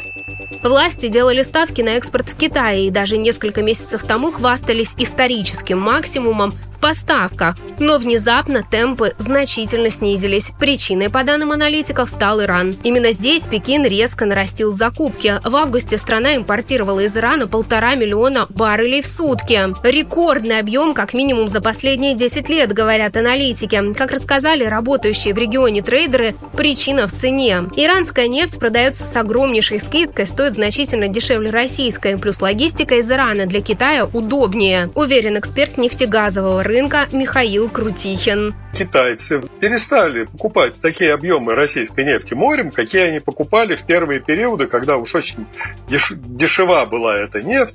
Они посмотрели, посмотрели и решили, что э, иранская нефть, где тоже дают хорошую скидку, да еще и плечо транспортное гораздо меньше, но там э, выгоднее, чем покупать российскую нефть и отправлять ее откуда-то из Черного моря или из Балтийского моря э, танкерами до самого самого Китая. И поэтому они резко снизили закупки российской нефти. В общем, с Китаем не складывается. Но даже если бы все было так, как рассчитывали власти, Пекин не смог бы полностью заменить европейский рынок. По данным аналитиков, буквально полтора года назад российские танкеры ежедневно возили в Европу около полутора миллионов баррелей нефти. Теперь этот рынок для России практически потерян. А меньше чем через год, когда будет реализовано решение болгарских властей, перестанет существовать окончательно. Последние семь дней. Предатель недели. Дружбе конец. Россия потребовала от Китая больше платить за электроэнергию. Россия готова остановить поставки электроэнергии в Китай, если Пекин не увеличит цену покупки на величину экспортной пошлины, которую российское правительство ввело с 1 октября, заявила представитель компании Интер Рао Александра Панина. Дело в том, что после отказа Евросоюза от импорта российской электроэнергии ее крупнейшим покупателем стал Китай. За год Интер Рао поставила на китайский рынок рекордные 5 миллионов мегаватт-часов.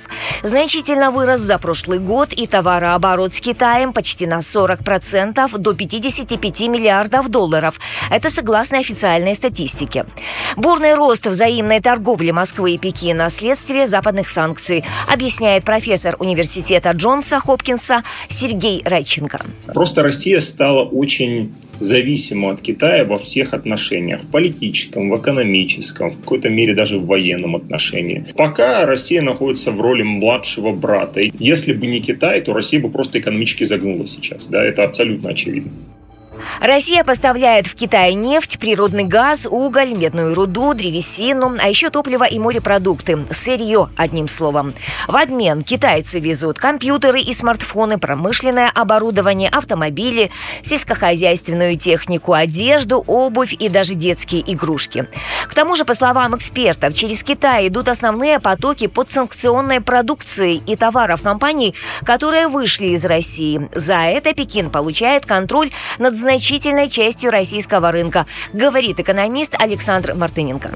Сегодня, как мы видим по э, энергетическим товарам, э, зависимость критическая. И э, затем вторая не менее важная вещь – это зависимость по промышленным товарам, по тем комплектующим, которые может использоваться в промышленности. По сути дела, Китай воспользуется и пользуется возможностью освободившиеся ниши, и он пытается их заполнить. Без Китая Россия, российская экономика пребывала бы в гораздо более плачевном состоянии. Спецоперация на Украине усилила экономическую зависимость России от Китая. Это позволило не развалиться полностью экономике, однако заложило под нее бомбу замедленного действия. Об этом пишут аналитики издания «Важные истории». Россия сейчас, если не самая зависимая от Китая страна, то вторая после Северной Кореи. Война усилила экономическую зависимость России от Китая. Кроме того, все больше растет валютная зависимость России от юаня. Такая привязанность обычно присуща колониям или бывшим колониям и несет определенные риски для России. Из статьи издания «Важные истории». Экономические обозреватели отмечают, что раньше главным партнером Кремля был Запад, однако СВО разрушила все связи и укрепила сотрудничество с Китаем.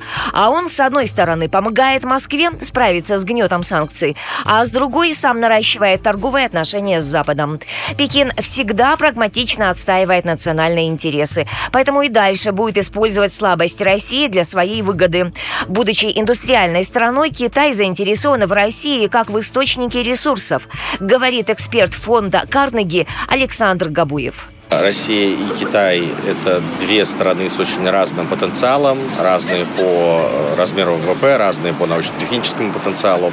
Между ними отношения симбиотические, то есть они выгодны и той, и другой стране, но асимметричные. Китай все более сильная, мощная страна, в то время как Россия до войны топталась на месте. С войной, конечно, становится и меньше экономикой. Многие э, связи ее разрушены, что страну ослабляет. Поэтому в этой паре Китай получает гораздо больше власти и зависимость России от Китая в результате этой войны будет нарастать очень быстро. Журнал Forbes подсчитал, что после ухода западных автобрендов российский рынок буквально заполонили китайские машины. Семь основных китайских автопроизводителей заработали в России по итогам прошлого года рекордную прибыль – 79 миллиардов рублей. Для сравнения, в 2021 году эти же семь автокомпаний получили в России суммарный убыток в 4 миллиарда рублей. Вот только россияне жалуются, что китайские автомобили очень часто выходят из строя, их приходится приходится ремонтировать. А это дополнительные деньги, которых всегда не хватает. А сейчас так и подавно. Последние семь дней. Скандал недели. В Чечне что, другие законы? У Кадырова похвастались видео с избиением студента из Волгограда. Видео избиения заключенного Никиты Журавеля сыном Кадырова опубликовал сам глава Чечни. На нем видно, как Адам Кадыров бьет ногами студента, а тот пытается защититься от ударов руками. В описании к видео глава Чечни отметил, что поступком сына гордится и считает, что именно так нужно поступать с каждым, кто оскверняет Коран. Он молодец, он повел себя как настоящий мужчина. Если суд решит, что Адам виновен, значит, он понесет наказание по всей строгости закона. 19-летнего студента Никиту Журавеля обвиняют по статье «Оскорбление чувств верующих». В мае он сжег книгу на площади перед соборной мечетью в Волгограде. Через несколько дней его арестовали, а затем отправили в Грозный. Глава следкома Бастрыкин лично распорядился передать задержанного в Чечню. Автозак с молодым человеком встретил митинг мужчин, которые освистали парня и кричали ему оскорбления. В суде Журавель публично раскаялся в содеянном содеянным? Мой поступок э, был очень э, плохой. Я, мне очень стыдно перед всеми мусульманами мира. Почему дело молодого россиянина передали в Чечню, хотя задержали его в Волгограде? Непонятно. В августе стало известно, что 15-летний сын Кадырова избил Журавеля в СИЗО. Тогда этот факт подтвердил уполномоченный по правам человека в Чечне Мансур Салтаев. Я сегодня выехал, непосредственно пообщался с Никитой Журавель по данному вопросу. Он рассказал, что при личной встрече с Рамзаном Ахмадовичем Кадыровым, после того, как Рамзан Ахмадович вышел, его избил э, Адам Кадыров. Бил по рукам, по ногам, якобы бил Сразу после этих заявлений представители Совета по правам человека просили перевести задержанного из Чечни в учреждение ФСИН другого региона. Но ответа так и не последовало. А делом об избиении Журавеля начали заниматься правоохранительные органы. Но на каком этапе оно сейчас, неизвестно. Сейчас, когда в сети появилось видео избиения, дело должно сдвинуться с мертвой точки, надеется член Совета по правам человека Ева Меркачева. Считаю, что сейчас у нас есть видеодоказательства преступления. Этот факт никем не оспаривается. Теперь есть уже видео, личность человека, который совершает преступление. Очевидно. Считаю, что следствие должно соответствующие меры принять. По сути, это вызов всей правовой системе России. В конкретном регионе показали, что они могут совершать преступления, и им за это ничего не будет. Российские правозащитники считают, что сын Кадырова должен понести наказание за свой поступок. Они осуждают сожжение Корана, но отмечают, что меру наказания для Никиты Журавеля должен определять суд, а не сын главы Чечни. А вот ближайший соратник Кадырова, депутат Госдумы Адам Делимханов, заявил, что сын главы Чечни поступил как истинный мусульманин. Без сомнения, я считаю поступок моего дорогого племянника правильным и справедливым. Он поступил как настоящий мужчина и достойный сын своего народа. После того, как глава Чечни опубликовал видео избиения, телекомпания «Грозный» разместила опрос об одобрении действий Адама Кадырова. Но большинство проголосовавших избиение не одобрили. В каком сейчас состоянии Никита Журавель, неизвестно. Суда по его делу также еще не было. А что касается сына Кадырова, то эксперты сомневаются в том, что он понесет какое-либо наказание за самосуд. По их словам, в Чечне уже давно действуют свои законы а не законы Российской Федерации. Последние семь дней. Скандал недели. Сын Кадырова против студента из Волгограда. В сети битва мнений. Кто прав? Россиянин Никита Журавель жег Коран весной этого года в Волгограде. Его сразу арестовали, а потом отправили в Грозный. В середине августа он заявил, что его побил 15-летний сын главы Чечни. Разобраться в ситуации обещали и российский омбудсмен Татьяна Москалькова, и уполномоченный по правам человека в Чечне Мансур Салтаев. Сам глава Чечни ситуацию не комментировал, но через полтора месяца на его официальной странице появилось видео этого жестокого избиения и комментарии самого Кадырова. Не люблю недосказанность. Всегда лучше ставить окончательную точку, правдивую и честную. Побил и правильно сделал. Я горжусь поступком сына. Его всегда отличало желание расти не среди сверстников, а среди более старших, благодаря чему у него формируются взрослые идеалы чести, достоинства и защиты своей религии. Уважаю его выбор. Рамзан Кадыров подчеркнул, что гордится поступком сына. Уполномоченная по правам человека Татьяна Москалькова снова принялась защищать эти самые права. Уничтожение священных книг, будь это Коран, Библия или Тора, общественно опасное деяние, оскорбляющее чувства миллионов верующих. Однако, какое бы страшное преступление ни совершил человек, он должен ответить за него перед судом по закону. Таковы принципы нашего правового государства.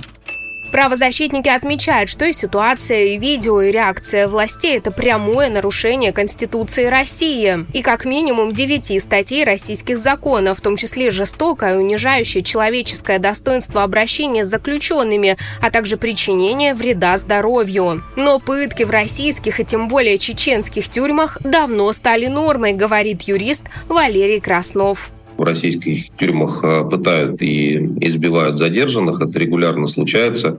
Журавель, который сжигал Коран вообще в другом регионе России, не только оказался в чеченском СИЗО почему-то, да, но еще и был избит. Но нам предлагают принять версию о том, что избиение, э, ну, условно говоря, сыном губернатора региона, избиение некого задержанного человека в тюрьме, это совершенно, во-первых, нормальная практика, во-вторых, практика, которая достойна похвалы. И как будто бы власти Российской Федерации склонны с этим согласиться. Эксперты отмечают, что глава Чечни демонстрирует полное пренебрежение законами, мол, ему все можно. Возможно, таким образом он пытается отвлечь внимание от вопросов о своем здоровье. Другие эксперты предполагают, что Рамзан Кадыров готовит преемника и пытается сформировать имидж сына. Но и здесь есть серьезные вопросы, считает юрист Валерий Краснов куда смотрят вот эти все э, значит, структуры, связанные с э, детской опекой э, в Российской Федерации. Для них это тоже нормально уже, что детей используют вот таким образом. Дело в том, что Адам Делимханов, господи, Адам Кадыров, он несовершеннолетний, и получается, что у нас на наших глазах в общем, фактически речь идет о том, что ну, взрослые люди, Кадыров и его окружение, они вот втравливают э, несовершеннолетних э, детей, подростков э, в то, чтобы заниматься пытками в тюрьмах.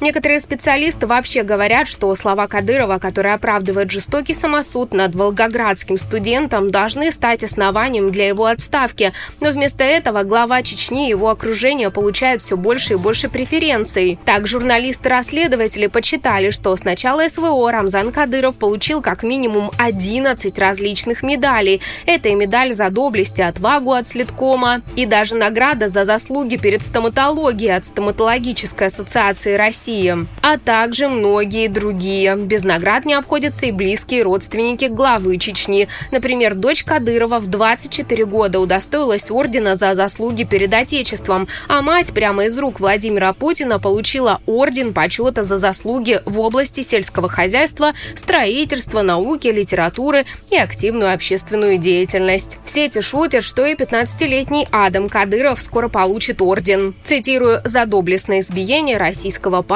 в застенках чеченской тюрьмы. Вот только избитому 19-летнему студенту явно не до шуток, подчеркивают правозащитники. Последние семь дней. Скандал недели. Как Грозный стал культурной столицей России? Неожиданный финал конкурса в Москве. Итак, финал конкурса «Культурная столица 2024 года» прошел в Москве. Победителем стал Нижний Новгород. А вот культурной столицей России 2025 года заочно объявили город Грозный, столицу Чеченской Республики. Такое неожиданное решение приняла комиссия. Как сообщает государственная чеченская телерадиокомпания «Грозный», организаторам конкурса понравилась презентация города года, а именно национальные танцы, пение и яркое видео. Объявление Грозного культурной столицы совпало со встречей в Кремле президента России и лидера Чечни, на которой Путин похвалил Кадырова. Мы договорились увидеться сегодня, поговорить по ситуации в республике, в экономике, в социальной сфере. Э, в целом э, динамика положительная, очень это в значительной степени происходит э, благодаря вам, вашей команде. Уверенно люди работают. Определение культурной столицы года наперед без проведения соответствующего конкурса – это уникальный случай для мероприятий подобного рода, говорят и сами участники конкурса, и журналисты. Отмечу, что конкурс «Культурная столица года» проводят при поддержке президентского фонда культурных инициатив. Победитель получает дополнительное федеральное финансирование. Выбор в пользу Грозного как культурной столицы России после скандального видео, на котором сын Кадырова избивает в СИЗО студента из Волгограда, Никиту Журавеля политологи расценивают как символы благоволения власти, призванные сохранить лояльность чеченских элит к Кремлю. Косвенно это подтверждает и отказ пресс-секретаря президента Дмитрия Пескова комментировать резонансное видео, отмечают эксперты. Историю с сыном Кадырова комментировать не буду. Пожалуйста, ваши вопросы. А почему не будете, не подскажете, Александр? Не хочу. Хорошо, спасибо. Министерство культуры Чечни, при участии которого готовилась программа на конкурс «Культурная столица года», возглавляет 24-летняя дочь Рамзана Кадырова Айшат. А мэр Грозного – его дальний родственник Хас Магомед Кадыров. Они оба и еще ряд родственников и приближенных Кадырова в последние месяцы получили ордена, медали и грамоты от Кремля. Вообще Чечней фактически правит семья Кадырова. Русская служба BBC подсчитала, что из почти 200 крупных чиновников почти все или родственники Рамзана Кадырова, или его односельчане. Имея поддержку в Москве, Кадыров сохраняет в Чечне монополию власти. За ним закреплено эксклюзивное право на насилие. И в России это становится нормой, говорит журналист Вадим Дубнов. Это становится нормой. И, в общем, э, это такой подход такого, того типа власти, который сейчас есть в России, а постепенно делает нормой то, что еще вчера воспринималось а, как нечто невозможное. А Чечня уже, да, вот такая вот эксклюзивная территория, такая, такая, такая интересная модель, которая, в общем, постепенно-то, в общем, начинает существовать везде. Минувшим летом в Чечне случился еще один резонансный случай, когда вооруженные люди жестоко избили журналистку Елену Милашину и адвоката Александра Немова. Журналистка писала о нарушениях прав человека в Чечне. До сих пор виновные в ее избиении не найдены и не наказаны, хотя Рамзан Кадыров лично обещал это сделать. С легкой руки властей в Чечне давно практикуется преследование инакомыслящих, говорит правозащитник Абубакар Янгулбаев. Эскалация в целом насилия при режиме Кадырова и в 15 и в 16 и в 17 18 в 20 во всех этих годах были нападения на правозащитников, независимых журналистов. И каждый раз Кадыров обещал, что вот разберется и все сделает. Однако ни разу мы не видели ни одного уголовного дела, доведенного до суда, и где бы привлекли людей. Так что тут история опять про то, что Кадыров пытается напугать э, всех э, инакомыслящих. Но, несмотря на это, Грозный все же станет культурной столицей России 2025 года. И к тому времени в районе Южная Бутова в Москве на улице, названной в честь отца главы Чечни Ахмата Кадырова, появится мечеть. Идею ее строительства поддержал Владимир Путин. Об этом написал сам Рамзан Кадыров в своем телеграм-канале. Последние семь дней. Потеря недели. Здравствуйте, друзья! И снова новость о проблемах с лекарствами. В Россию перестали ввозить очень популярный импортный препарат против гипертонии, то есть повышенного давления. Почему это, собственно, происходит и что теперь делать, давайте спросим моего коллеги Александра, который пишет про деньги и про экономику. Саш, привет. Привет. Ну вот скажи, вроде ж санкции против лекарств не вводили. Почему ж не везут нужные людям лекарства? Вот слово «нужное» я бы вывел на первое место. Дело в том, что в России число людей, которым нужны реально лекарственные препараты, против того же давления измеряется десятками миллионов. Многие просто даже не подозревают, что им нужны лекарства против повышенного давления, особенно сейчас на фоне вызванного военными действиями стресса.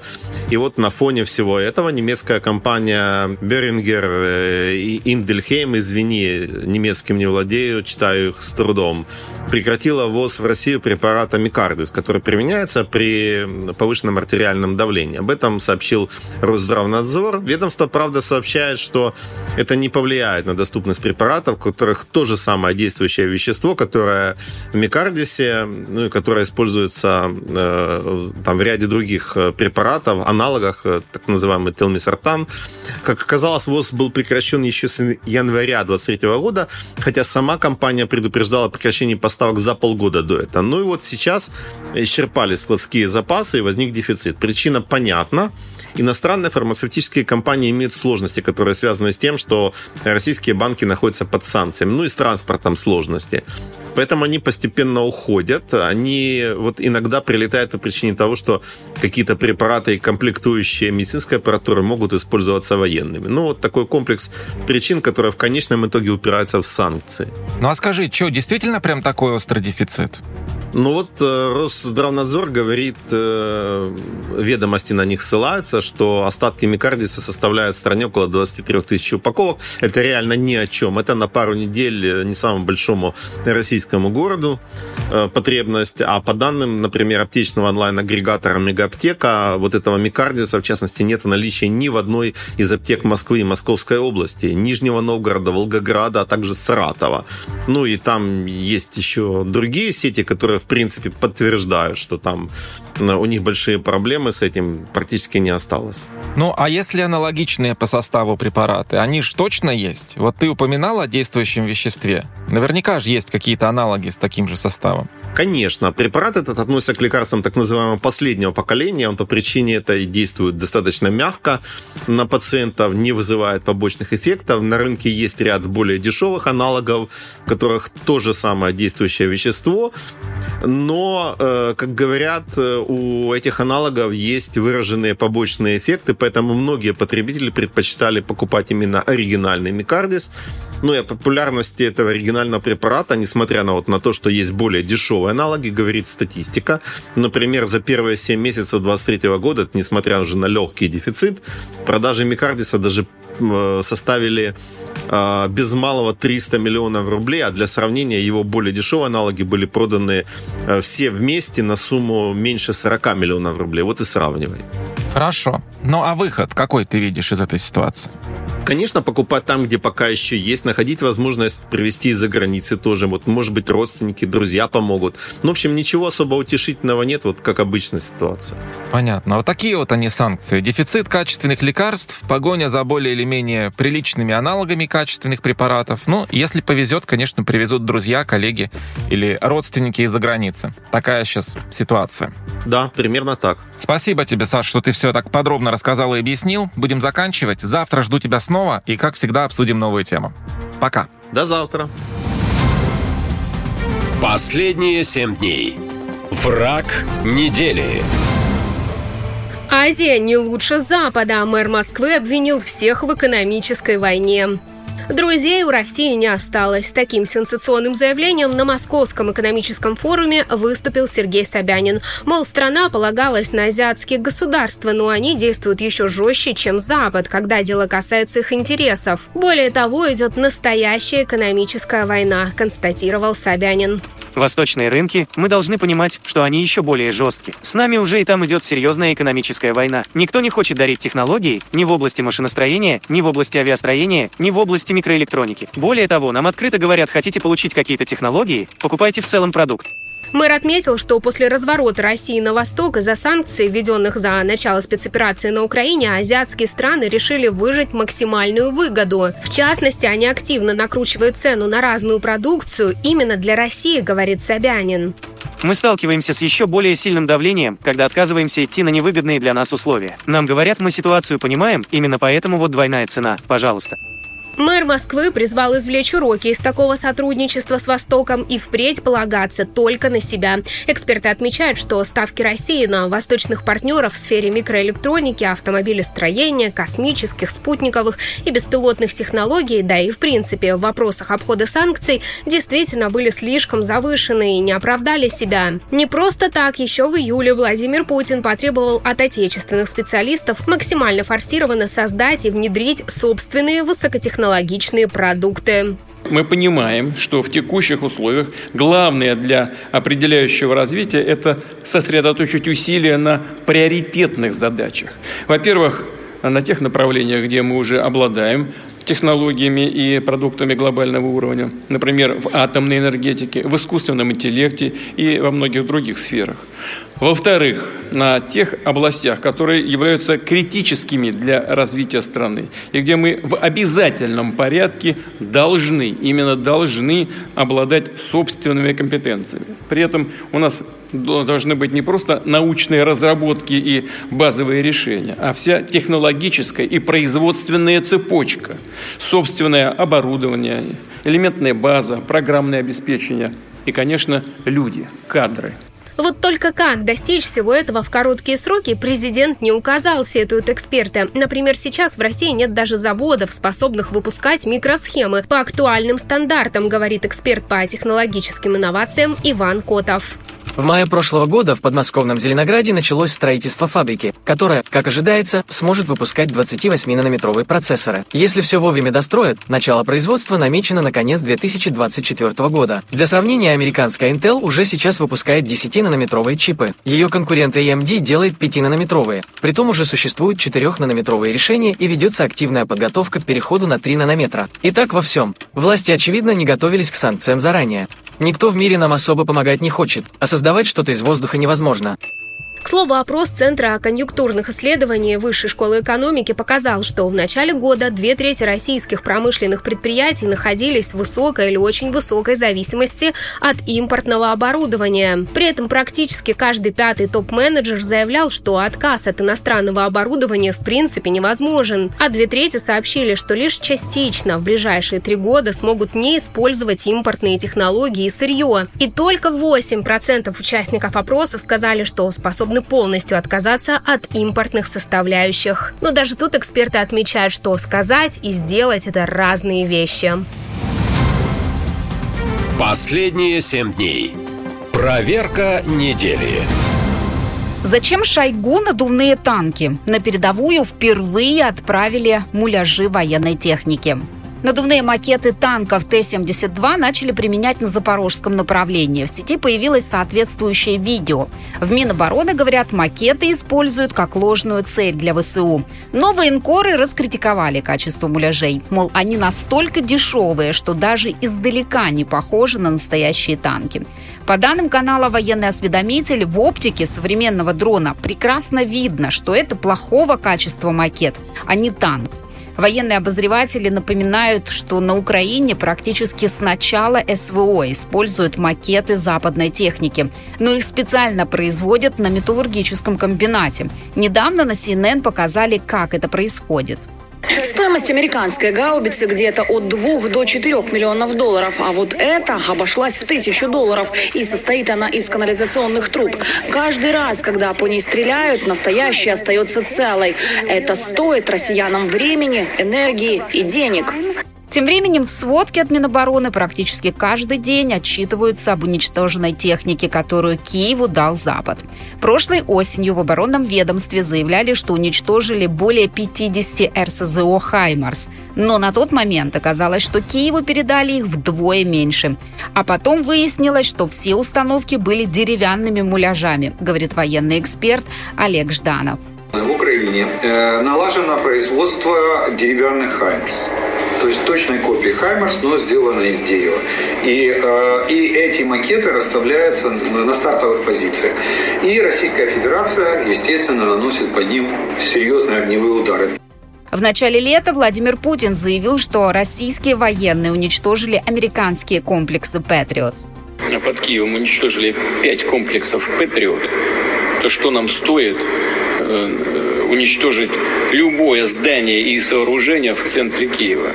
Вот только Киев тогда получил всего два комплекса, а позже один из уничтоженных танков «Леопард», о котором сообщали в Минобороны, оказался трактором, рассказали военкоры.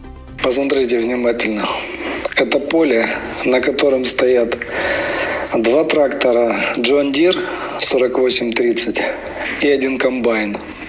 Ну, давай по нему отработаем все тогда. Давай, говорит, по нему отработаем.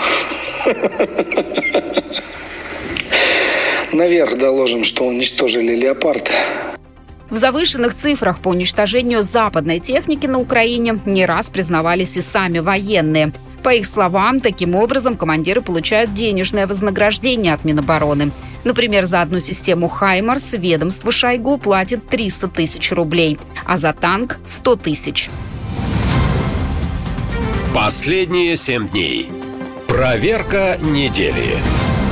Кто сейчас патриот России? Агентство по делам молодежи отчиталось о небывалом росте.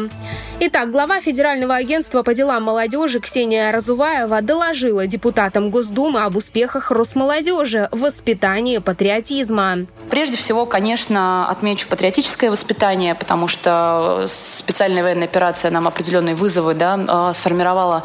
И, конечно же, это ключевой фокус нашей работы.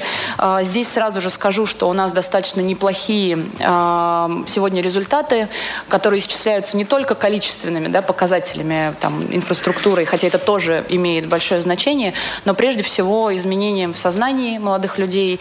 И у нас, например, вот мы сегодня тоже уже вспоминали цифры, у нас количество молодых людей, которые сегодня говорят о том, что они гордятся страной, ее историей, культурой, выросли только с 2020 года в два раза. И сегодня составляют более 90%. У нас более 36 э, тысяч э, центров патриотического воспитания, военно-патриотических клубов в стране. И хоть плановые показатели по охвату молодежной аудитории патриотическим контентом действительно оказались выполнены, депутаты усомнились в методиках подсчета, а некоторые вовсе упрекнули агентство в бесконечно растущих бюджетах на финансирование пропаганды патриотизма среди молодых людей. По данным экономистов, за пять лет бюджет агентства по делам молодежи вырос в шесть раз и в этом году составил 60 миллиардов рублей. Это огромные деньги, говорит финансовый аналитик Сергей Мезин. Ну давайте просто сравним. Вот закон о федеральном бюджете. Смотрим. На развитие сельских территорий 8 миллиардов рублей. Около 9 миллиардов рублей на развитие гортранспорта. Дороги 29 миллиардов. Интернет в села провести 8. На ракетно-космическую промышленность 750 миллионов. Миллионов. Так это все, что можно посчитать, посмотреть, пощупать. А тут 60 миллиардов. Вы только задумайтесь. И что такое вообще патриотизм? Как они его измеряют? Словарь Даля трактует патриотизм как любовь к родине, а вот миллиардер и основатель Царьграда Константин Малафеев как готовность за нее умереть. Большой ты патриот или нет, проверяется очень просто. Ты готов умереть или нет? Нет? Ты не патриот вообще. Ты не маленький патриот, ты вообще никакой патриот. А если ты готов, ты патриот. Вот такой простой критерий. Правда, сам Малафеев умирать за Россию не спешит, как и его 28-летний сын Кирилл. Он, как пишут журналисты, в армию пойти не захотел. А социолог Ольга Друпова считает, что патриотизм и смерть вообще не имеют ничего общего. Национальный слепой патриотизм, безусловная любовь к родине и оправдание любого ее выражения действия, пожалуй, довольно проблемное явление. Патриотизм как стремление гражданина принимать участие в развитии своего государства – это штука неплохая.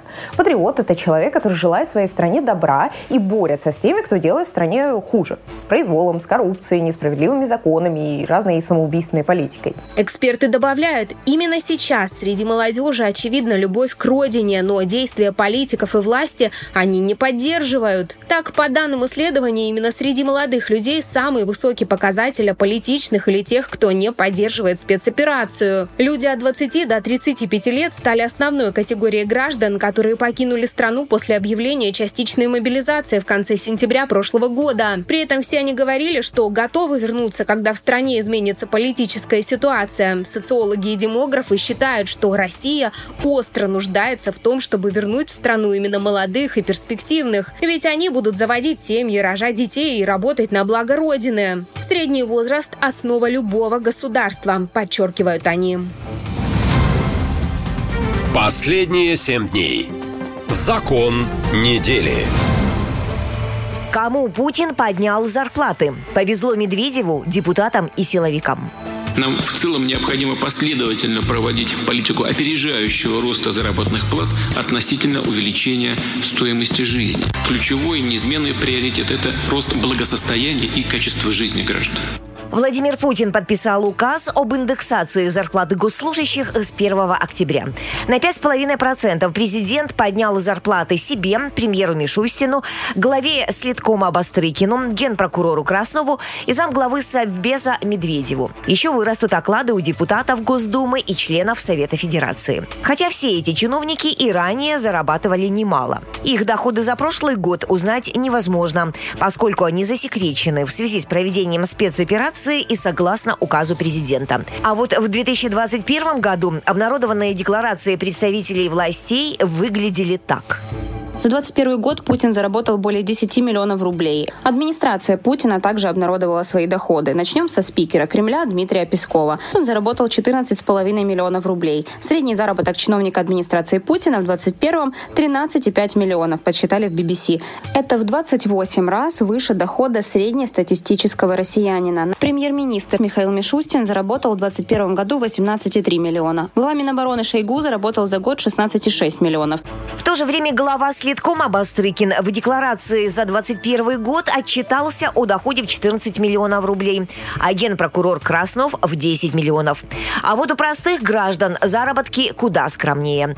По данным Росстата, средняя зарплата в России в этом году 66 тысяч рублей. Но официальная статистика завышена, говорят эксперты. По их данным, в разных регионах средняя зарплата колеблется в диапазоне 30-40 тысяч рублей. Это мало для нормальной жизни жизни жалуются сами россияне, ведь цены на все растут постоянно. Просто после работы зайти, взять какого-то там молока, яиц, хлеба, вот что-то самое вот элементарное, что дома должно быть всегда, 500 рублей, это, ну, это минимум, это, это вот даже не, за деньги не считается. Раньше на 100 рублей что-то можно было еще купить, сейчас 500 рублей, это вот... Сейчас вот у меня ничего нету в пакете, это стоит 600 рублей. У меня тут приправы, хлеб, ролтон и кефир со спонжиками, это стоит 600 рублей. Просто Россия падает ниже и ниже.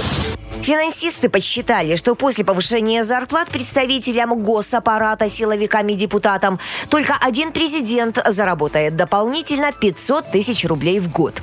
А это больше, чем годовой доход среднестатистического жителя России. Отмечают эксперты и то, что нынешняя индексация зарплат госслужащих на 5,5% превысила аналогичное повышение в прошлом году, когда оклады чиновников повысили на 4%. Но чтобы простым гражданам гражданам не было обидно, правительство пообещало выделить 30 миллиардов рублей на повышение зарплат бюджетников. Последние семь дней. Закон недели. Кого ждут военкоматы? С октября в России стартует осенний призыв. Ожидается, что в октябре-декабре в армии станет на 130 тысяч человек больше. Приказ об осеннем призыве Владимир Путин подписал на фоне неразберихи в военкоматах. В Москве, Санкт-Петербурге и других городах выстраиваются длинные очереди из тех, кто хочет стать на учет и получить отсрочку, а также представители компаний, которые хотят передать данные о сотрудниках. Все дело в штрафах для юрлиц, которые не предоставили списки военнообязанных. Они вступают в силу как так и призыв с 1 октября. Такой хаос в военкоматах создает условия для скрытой мобилизации, говорят военные эксперты. Но официально власти новую волну отрицают, говорит представитель Генштаба Владимир Цемлянский. Хочу отдельно подчеркнуть, что в Генеральном штабе никаких планов проведения дополнительных мобилизационных мероприятий нет. Желающих для поступления на военную службу по контракту и заключивших контракты для прохождения военной службы в составе вооруженных сил, а также добровольцев, принявших решение участвовать в специальной военной операции, достаточно для выполнения возложенных задач. Также он сообщил, что срочники, которых призовут с октября, будут проходить службу только на территории России, а не на Украине. Но так говорили и в начале спецоперации, а потом в Минобороны вынуждены были признать обратное. К сожалению, обнаружились несколько фактов присутствия военнослужащих срочной службы в частях российских вооруженных сил, участвующих в проведении специальной военной операции на территории Украины. В июне прошлого года военная прокуратура сообщила, что к участию в спецоперации были привлечены как минимум 600 российских солдат-срочников, хотя такого указа никто не издавал. Это произошло после того, как срочники российской армии попали в плен, и их на видео узнали родственники. Вот как тогда они объясняли, как оказались на Украине. Мы сегодня собрались с нашими товарищами, срочниками, чтобы рассказать вам всю правду, которая здесь происходит. 23 июня 2021 года э, призвался на срочную службу. Э, после чего э, воинская часть номер 31 134 командир части полковник Харитонов 24 февраля 2022 года мы вторглись на территорию Украины. Нам до последнего твердили, что это будет просто учение. В Минобороны обещают, что такого больше не повторится, если только срочники сами не решат подписать контракт и пойти на фронт. А это часто бывает по принуждению, рассказывает военный эксперт Игорь Левченко. Контингент срочников, он является одним из э, ресурсов пополнения мобилизированных. То есть э, Э, ну, срочников их не мобилизируют, а их часто заставляют, принуждают теми или иными способами подписывать контракт. только военнослужащий становится контрактником, его тут же можно брать под белые ручники и отправлять в Украину, так сказать, в мясные штурмы. Небезопасно срочникам в последнее время и на территории России, ведь их могут отправить в регионы, которые граничат с Украиной. Например, в Белгородской области не раз сообщалось о смерти солдат-срочников в результате обстрелов. А еще есть новые территории, которые российские войска заняли недавно, а ВСУ сейчас там наступает. Последние семь дней. Опасность недели. Куда запустит дроны ВСУ? Украина назвала цели для удара в России и не только. Заводы по производству беспилотников «Шахет» в России, Иране и Сирии. Это цели, по которым Украина предлагает нанести удары. Для этого Киев просит у Запада больше дальнобойных ракет. Об этом стало известно из документа, который Киев в августе направил странам Большой Семерки. Там сказано, что Россия за последние три месяца запустила по территории Украины больше 600 беспилотников. Ответ европейских стран пока неизвестен. Но то, что ВСУ получат ракеты большой дальности, похоже, уже факт. США внесли в очередной пакет военной помощи свои ракеты «Атакамс», которые могут преодолевать 300 километров, и их сложно сбить, говорит военный эксперт Олег Жданов. Как «Атакамс» э, ПВО практически бороться не в состоянии, даже западного образца. Почему? Потому что она на 300 километров летит порядка там 5-6 минут. Все ее успевают увидеть, но практически никто ее не успевает отработать. Но и без «Атакамс» сейчас в России под угрозой все военные объекты, особенно в Крыму. Последние удары ВСУ по Черноморскому флоту и судостроительному заводу привели к большим потерям среди офицерского состава армии России. Кроме того, флот потерял передовой десантный корабль «Минск» и подводную лодку «Ростов-на-Дону». А после удара по Крымскому мосту в июле серьезно пострадала логистика вооруженных сил России. Следственным комитетом России в связи с повреждением Крымского моста возбуждено уголовное дело по статье 205 Уголовного кодекса Российской Федерации, то есть террористический акт. По данным следствия, в ночь с 16 на 17 июля в результате террористического акта, совершенного спецслужбами Украины, была повреждена одна из секций Крымского моста. Погибли двое гражданских лиц, мужчина и женщина, ехавшие на легковом автомобиле. Их несовершеннолетняя дочь получила ранение ранение, ей оказывается медицинская помощь. В рамках уголовного дела назначены необходимые экспертизы. Военные аэродромы в России тоже сейчас под угрозой. В Крыму уже не раз атаковали аэродром в Бельбеке. Удары наносились также по Энгельсу и Пскову. В начале сентября под атаку попал аэропорт Кресты. Там уничтожено 4 самолета Ил-76, еще два повреждены. Это подтверждают спутниковые снимки. Рядом с аэродромом базируются десантники, элитное подразделение. А поврежденные Ил-76 как раз их и перевозили, говорит местный журналист Денис Камалягин. Ну да, конечно, десантиков они доставляют. Жители Пскова прекрасно знают это. В общем-то, во время всех таких самых жестких конфликтов э, все эти транспортные борты, они вылетают как раз-таки из этого аэропорта. Ну, там около 20 бортов всего находится. На Google Maps все их э, стоянки доступны, э, поэтому вопрос атаки это, это был только вопрос времени на самом деле.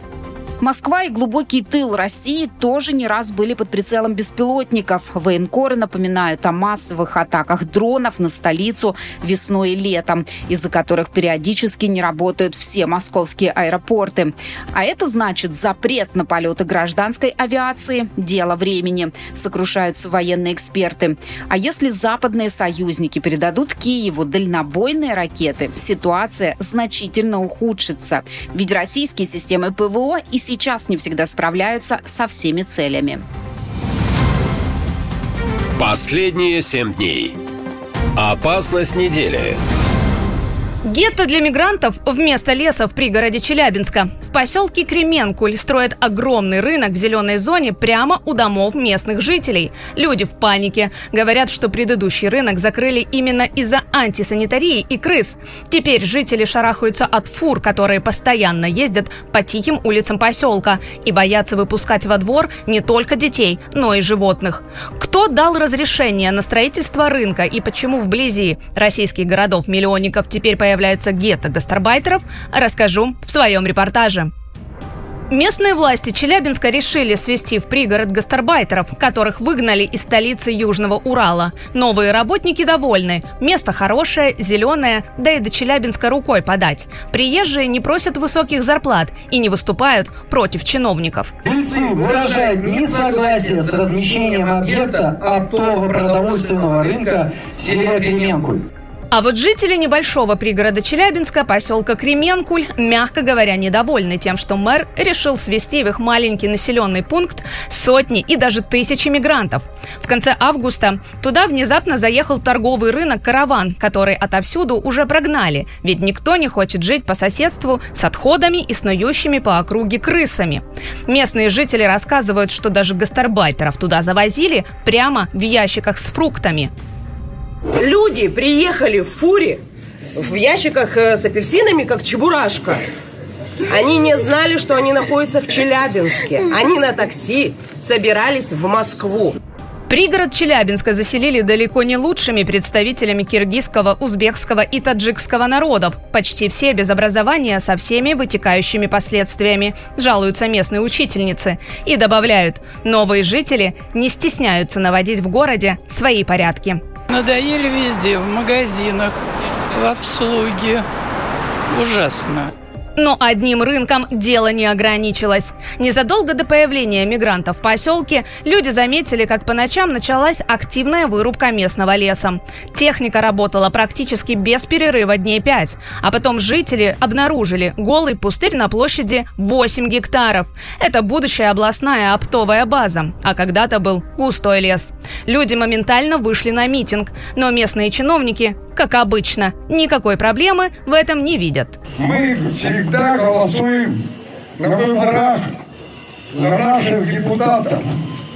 А почему же депутаты не заботятся о нашем народе? Местным уже сообщили, что в поселке появится общежитие на 2000 мигрантов. Рядом будет 4 кафе и вся инфраструктура, чтобы приехавшим людям жилось хорошо.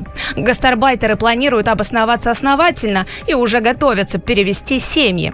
Население поселка всего 3000 человек, а теперь добавится еще 2000 мигрантов. Местные просто в отчаянии, говорит жительница поселка Марина.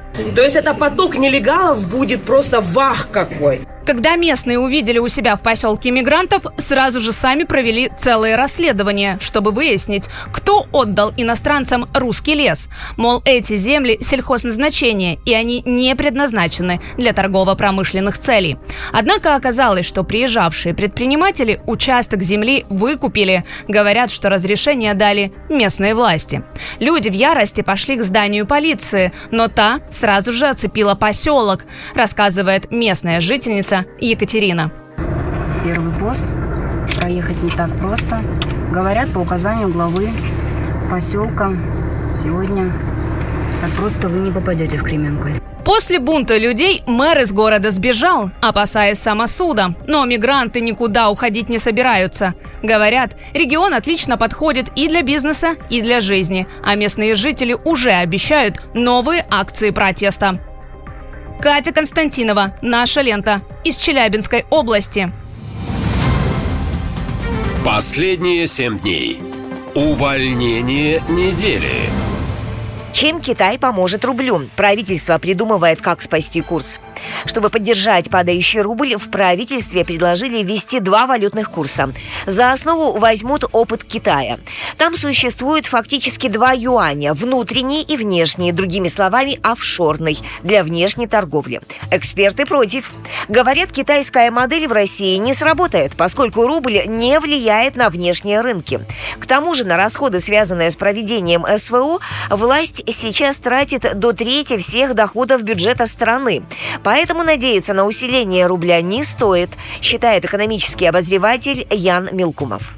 Когда некоторые надеются, что вот это вот все какая-то аномалия, и в скором времени все вернется на круги свои, и рубль опять подорожает, а, соответственно, доллар и евро опустятся там к 70 или 80, ну вот это, по-моему, надежда совершенно напрасная, такое бывало Бывало, конечно, в российской истории, но в совсем других обстоятельствах, когда стоимость иностранной валюты снижалась.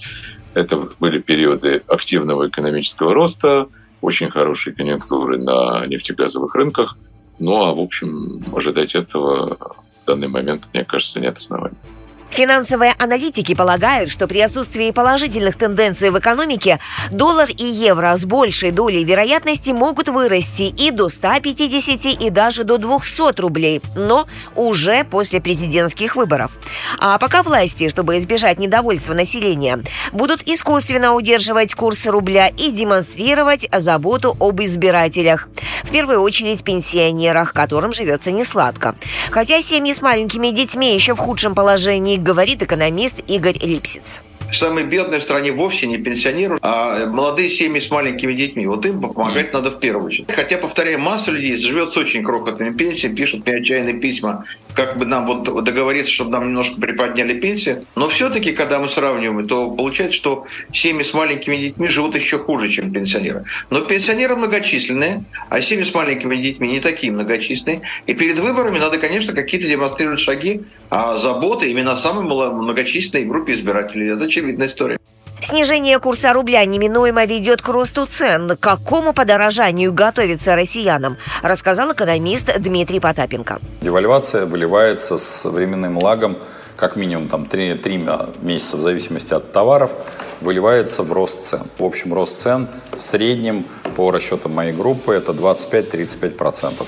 Есть ряд товаров, которые выросли а, существенно больше и вырастут больше но 25-35% из своего дохода вы можете сразу вычитать за, в течение этого года.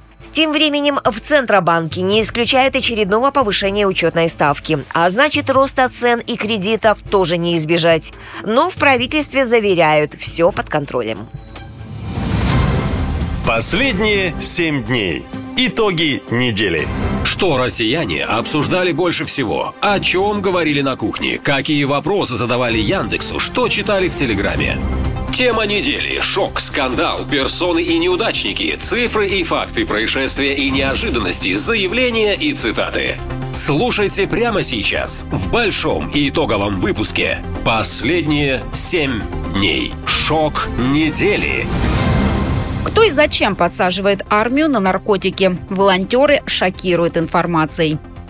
Тысячи российских военных на фронте употребляют наркотики. Об этом пишут волонтеры, которые видят такую ситуацию своими глазами.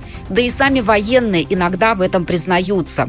По их словам, так легче психологически находиться в зоне боевых действий. Где военные берут наркотические средства, не признаются. Однако оказалось, что еще в начале спецоперации был издан указ, о содержании которого рассказали только несколько небольших телеканалов. Законодательно разрешено использование без лицензии в воинских частях наркотических средств в медицинских целях. Так э, написано на официальном сайте Кремлин.ру и пояснение, что глава государства подписал федеральный закон о внесении изменений в федеральный закон о наркотических средствах и психотропных веществах. Эксперты это объясняют санкциями, из-за которых из аптек исчезли многие лекарственные препараты, в том числе и психотропного характера. А по словам психологов, на передовой под обстрелами у людей сильный стресс и страх – вот и приходится как-то успокаивать нервы. Особенно это коснулось мобилизованных, ведь в отличие от контрактников они пришли в зону СВО без опыта и нужной подготовки. Это видели и на востоке Украины, говорит бывший глава региона Сергей Гайдай огромное количество свежемобилизированных людей и вот этих э, зэков идут в наступление под какими-то наркотиками. Не знаю, возможно, это просто промедол, который как обезболивающее используют солдаты, но в больших количествах. Возможно, что-то им дают другое. Но э, наши надгвардейцы очень много раз э, видели и участвовали просто в прямых боях, когда ну вот идет э, шеренга, 15-20 человек. По ним стреляют, рядом что-то прилетают какие-то мины, а они просто идут прямо. У них даже нет никаких рефлексов спрятаться. Ну, то бишь конкретно люди э, под наркотическим воздействием. Отсутствие боевого опыта и военных учений привело к большим потерям на фронте, говорят военные эксперты. Подтверждают это и сами военные. Я понять не могу, какая армия. 46 было пополнение, 20 из них в двухсотых уже. А сколько раненых уже и никто не считал. У нас осталась маленькая кучка. Мы 4 человека, 780 метров и держим лесополосы уже двое. На линии боевого соприкосновения. Боевое соприкосновение по 5 раз, по 6, по 7, может быть, раз за день. Тут, я говорю, половина самая, приходил командир, вот сейчас нас спустил, говорит, половина надо в алкоголичку отправлять, половина в дурничку, и будет нормально сами бухает там это там, а если какого-то увидит бойца, который не с запахом, палкой бьет, представляешь? Дрым-то от мотыги, знаешь, вот у нас у одного командира такая тут он одного дал каких-то и ребра переломал, сотрясение мозгов сделал. За 9 месяцев спецоперации ситуация практически не изменилась, отмечают военкоры. И объясняют это хорошей подготовкой солдат ВСУ, которых постоянно обучают натовские военные. А в России, наоборот, все основные учения отменяют. Да и с оружием у Киева нет проблем, чего не скажешь о российской армии. У нас опять двухсотых двух штук увезли с моей 100 роты и трехсотого одного. Минометный обстрел по нам был и прям прилетело прям в окоп. Ну, один молодой, два пожилых. А патронов хоть хватает? Боеприпасов мало у нас. Представь, они, они по нам день по 100 отливает. Боеприпасы старые, 86 -го года, 85 -го года, представь, они падают. Пулеметы у нас 86 86 -го года, 85 два штуки, представь. Вот это еще афганская война. Ну, пи***, сейчас даст тут эту массу людей, контрактников, больше половины. И если э, полную мобилизацию, он говорит, со своими воевать будет свои попрут на него. Спецоперация на Украине показала все слабые стороны, как в российском командовании, так и в современных технологиях, отмечают военкоры. По их словам, масло в огонь подлили и санкции, из-за которых сложно производить современное вооружение. Да и закупать технику и снаряды в других странах становится все сложнее. Ведь дружественные страны тоже, как казалось, боятся санкций. В этих условиях военные на передовой испытывают не только стресс, под вопросом и мотивация. Отсюда просто патовая ситуация с наркотиками, считают военкоры. Последние семь дней. Шок недели. Кто воскресил Вагнера? В ЧВК внезапно заявили, что работают дальше. В телеграм-канале «Разгрузка Вагнера», который по данным СМИ связан с ЧВК, утром 26 сентября написали. Компания «Вагнер» не прекращала деятельность и продолжает свою работу по африканским и белорусскому направлениям. Ни о каком закрытии компании речи не идет. Командование ЧВК все так же решает все поставленные задачи, а также ведет руководство компанией. Просим не верить слухам и сплетням и доверять информации только из официальных каналов компании. А информация о судьбе ЧВК «Вагнер» после смерти Евгения Пригожина действительно была очень разной. Начнем с того, что Владимир Путин подписал указ о приведении отдельных категорий лиц к присяге. Согласно этому документу, все добровольные частные формирования, в том числе и ЧВК «Вагнер», должны принести присягу на верность российскому государству. Многие военные эксперты сомневались, что вагнеровцы пойдут на это. Ну а пресс-секретарь президента Дмитрий Песков вообще заявлял, что такой структуры в принципе не существует. Давайте не забывать, что такой структуры нет.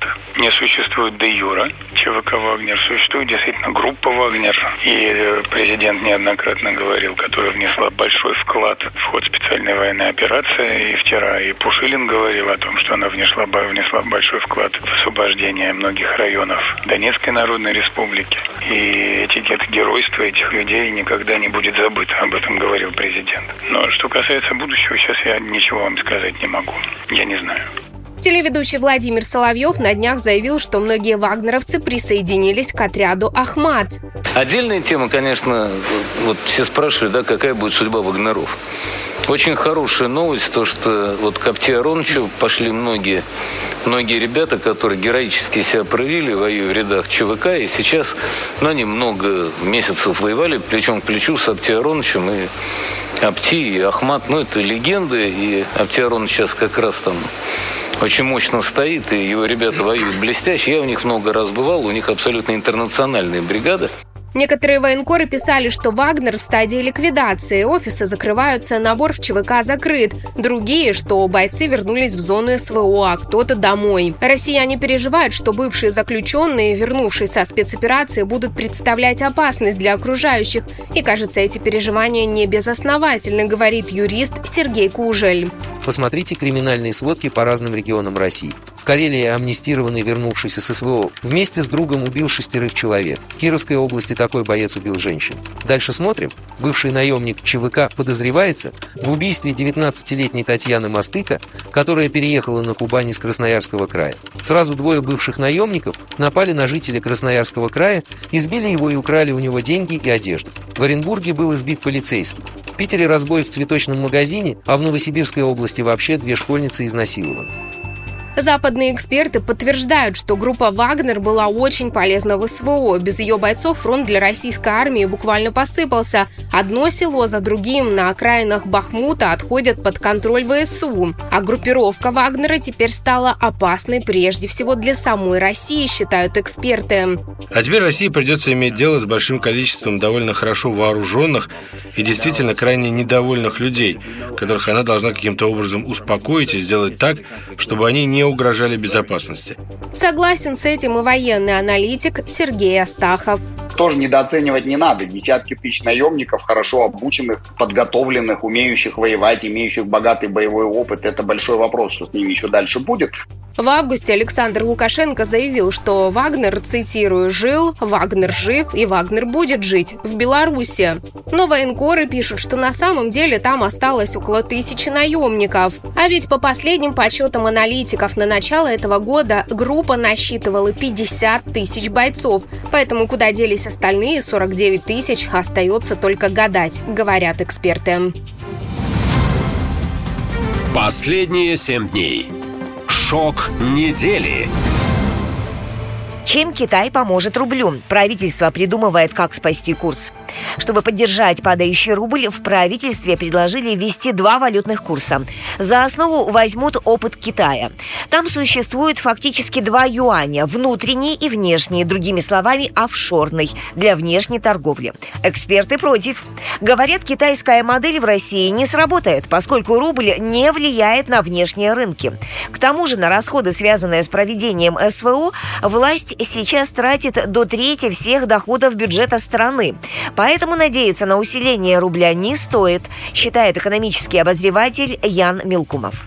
Когда некоторые надеются, что вот это вот все какая-то аномалия, и в скором времени все вернется на круги свои, и рубль опять подорожает, а, соответственно, доллар и евро опустятся там к 70 или 80, ну вот это, по-моему, надежда совершенно напрасная, такое бывало Бывало, конечно, в российской истории, но в совсем других обстоятельствах, когда стоимость иностранной валюты снижалась. Это были периоды активного экономического роста, очень хорошие конъюнктуры на нефтегазовых рынках. Ну а, в общем, ожидать этого в данный момент, мне кажется, нет оснований. Финансовые аналитики полагают, что при отсутствии положительных тенденций в экономике доллар и евро с большей долей вероятности могут вырасти и до 150 и даже до 200 рублей, но уже после президентских выборов. А пока власти, чтобы избежать недовольства населения, будут искусственно удерживать курс рубля и демонстрировать заботу об избирателях. В первую очередь пенсионерах, которым живется несладко. Хотя семьи с маленькими детьми еще в худшем положении говорит экономист Игорь Липсиц самые бедные в стране вовсе не пенсионеры, а молодые семьи с маленькими детьми. Вот им помогать надо в первую очередь. Хотя, повторяю, масса людей живет с очень крохотными пенсиями, пишут мне отчаянные письма, как бы нам вот договориться, чтобы нам немножко приподняли пенсии. Но все-таки, когда мы сравниваем, то получается, что семьи с маленькими детьми живут еще хуже, чем пенсионеры. Но пенсионеры многочисленные, а семьи с маленькими детьми не такие многочисленные. И перед выборами надо, конечно, какие-то демонстрировать шаги а заботы именно самой многочисленной группе избирателей. Это очевидная история.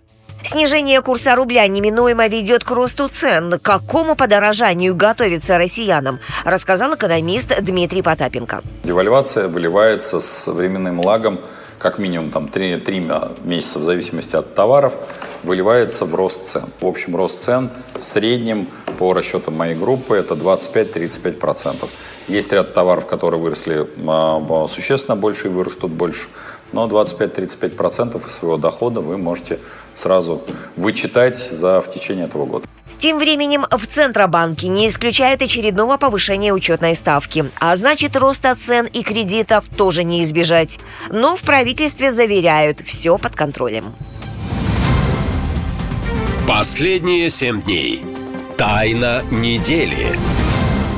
Иван из Москвы спрашивает, товарищ полковник, а вы случайно не знаете, о чем на самом деле была встреча Путина с Кадыровым? Ну, понимаете, как, как вам сказать, э, эта встреча официально была закрытой. Вот, соответственно, вот смотрите, самый простой совет. Если это закрытая встреча, да, которая присутствует, на которой присутствуют два человека, то вот поверьте мне, никто, вот просто никто не знает, на чем, о чем они говорили на самом деле.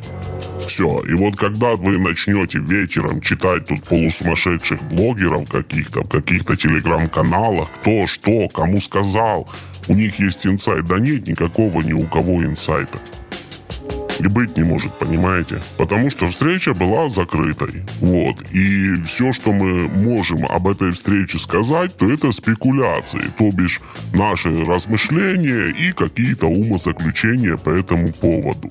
Но что там происходило на самом деле, никто не знает. Поэтому можете совершенно смело выстроить какую-то свою теорию, да, по этому поводу. Вот как вам кажется, э, что там было, вот можете это как-то покрутить у себя в голове и подумать об этом. Я думаю, я думаю, что Владимиру Владимировичу было совершенно нечего вот так вот жестко прям предъявить э, Рамзану Ахматовичу.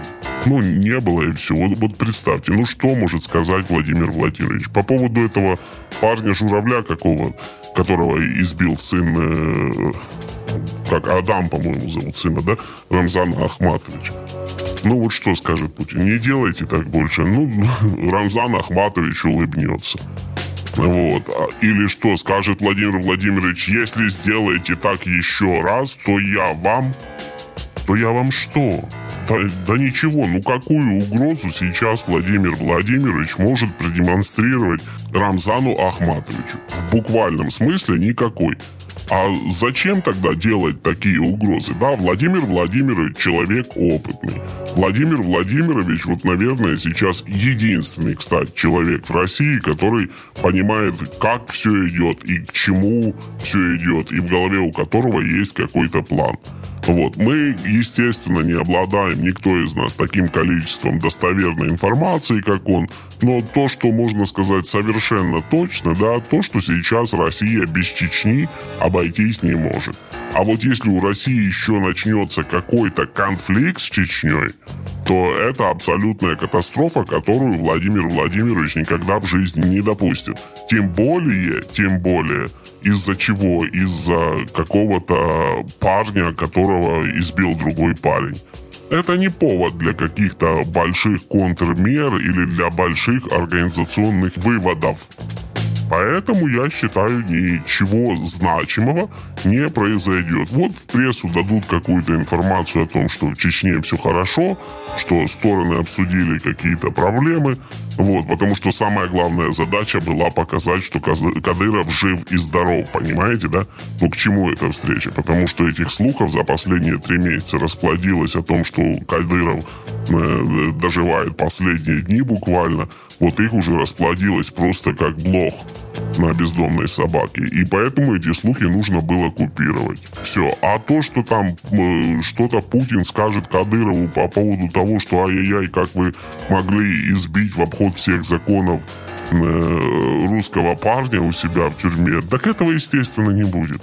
Потому что если бы это хотя бы где-то стояло на повестке дня, да, то никто бы этого русского парня не отправил отбывать наказание в Чечне.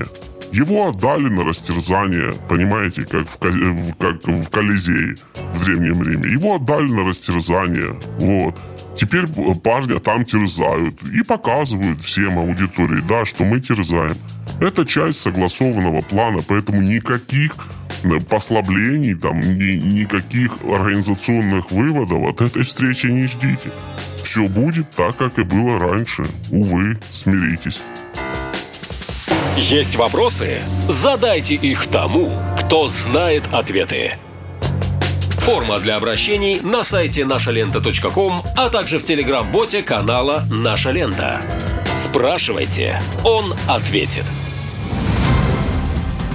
Последние семь дней. Беда недели. Где найти дешевый бензин? Дальний Восток, Юг России Крым точно не в этом списке. В этом году, по данным Росстата, стоимость бензина в стране выросла почти на 9%, дистоплива на 8%. При этом инфляция была вдвое меньше. В регионах с конца августа говорят не только о повышении цен на топливо, но и о его дефиците. Первую нехватку ощутила Калмыкия. Там власти даже пожаловались в ФАС. Затем Волгоградская, Ростовская области и Ставрополье. По прогнозам экспертов, дефицит начал двигаться к столице. Власти называли причинами топливного кризиса то плановый ремонт на нефтеперерабатывающих заводах, то сезонный рост спроса со стороны аграриев, то винили самих россиян, мол, поехали в отпуск к морю и подняли этим спрос на горючее. Трейдеры же объясняют, что раньше нефтеперерабатывающим заводам выплачивали субсидии, чтобы удержать интерес производителей внутри страны, а на фоне спецоперации, санкций и слабости рубля дополнительные выплаты из бюджета сократились, поэтому цены и повысились. АЗС все это стало невыгодно и затратно. Вот они и перевели все свои убытки на клиентов, объяснил ведущий аналитик Фонда национальной энергетической безопасности Игорь Юшков. Потому что они покупают задорого и долго продавать там дешевле, чем купили, они не могут. Посмотрим, в общем-то, будет ли компромисс, либо стороны э, будут давить друг на друга. Пока мы вот этого компромисса не видим. В Минэнерго также обвинили нефтеперерабатывающие компании компании в так называемом сером экспорте топлива, когда за границу продают горючее, предназначенное для внутреннего рынка страны, потому что это выгоднее. А отсюда и рост цен на АЗС, и дефицит. Но россиян такие объяснения не успокоили. Друзья, у меня вопрос к правительству это вообще происходит? Мы расстроены. Бензин растет непомерно. У меня вопрос к правительству и к нашим антимонопольным службам что за беспредел происходит с ценообразованием на топливо. В частности, на бензин АИ-95. Ну и на соляру, и на 92 тоже. Это же просто трэш. У нас так зарплаты не поднимаются, не растут. То ли из-за общественного негодования, то ли из-за недовольства российских АЗС, которые несли убытки, а может, чтобы снова наладить сотрудничество с нефтеперерабатывающими предприятиями, в конце концов правительство отреагировало. В начале недели власти ограничили экспорт топлива за границу, заявил Владимир Путин. Производители и э, правительство между собой договорились, как они будут действовать в ближайшее время. Но цены на бензин и дизель как раз ли так и продолжают расти. Дефицит в некоторых регионах тоже никуда не делся, констатировал журналист Сергей Мардан. А, смотрим на цены на топливо на заправках угу. двигаются не вниз. Вот ведь что удивительно. То есть цены на нефть то повышаются, то понижаются. Даже курс доллара в России то повышается, то понижается. Но цены на бензин и дизельное топливо никогда не понижаются. Они только растут. То, что эффекта от мер правительства не было, признает Владимир Путин. Вот мы 1, 21 числа ввели вот эти э, запреты. Запрет на экспорт э, бензина и дизельки, да? Вроде как снижение наблюдается на, на бирже, да? А вот за вчерашний день, за вчерашний, э, в рознице э, литр бензина АИ-92 51,6 рубля. Меры приняты, а цены растут. Потребитель уже результат нужен. Эксперты говорят, что на самом деле всему виной санкции. Полностью изменилась логистика, а чем больше обходных маршрутов, тем больше расход топлива. При этом, по словам специалистов, забиты железнодорожные пути и товарами, и военной техникой, а в случае с последней нужно не просто пропустить какой-то эшелон, а перекрыть все и надолго. В южных регионах страны все дистопливо тоже уходит на военную технику, и выбирая между аграриями с уборкой урожая посевной кампанией или потребностями военных, военных правительство, похоже, делает ставку на последних. Последние семь дней. Беда недели. Без врачей и медицины. В настоящей ловушке оказался Белгород в этом году. В регионе попросту не осталось медработников. Проблему признали даже на уровне региональной власти. Во время оперативного совещания правительства области региональный министр здравоохранения доложил губернатору, что отток специалистов бьет рекорды, а на вакантные места не хотят приезжать специалисты из других регионов. Люди в панике, ведь теперь их некому лечить. По какой причине возникла такая ситуация и почему ее не могут решить, расскажу в своем репортаже. От звонков телефонная линия приемного отделения местной больницы Белгорода просто перегружена. Очереди здесь такие длинные, что зайти страшно, будто на рынке. Один врач на несколько кабинетов, а поток людей не иссякает. И такая ситуация сейчас во всех лечебницах города. Все настолько печально, что на днях об острой нехватке врачей доложили главе региона Вячеславу Гладкову. Министр здравоохранения Белгородской области Андрей Конников заявил, что за последние полтора года не могут закрыть 185 вакансий, среди которых хлор, терапевт, педиатр, офтальмолог, эндокринолог и УЗИст.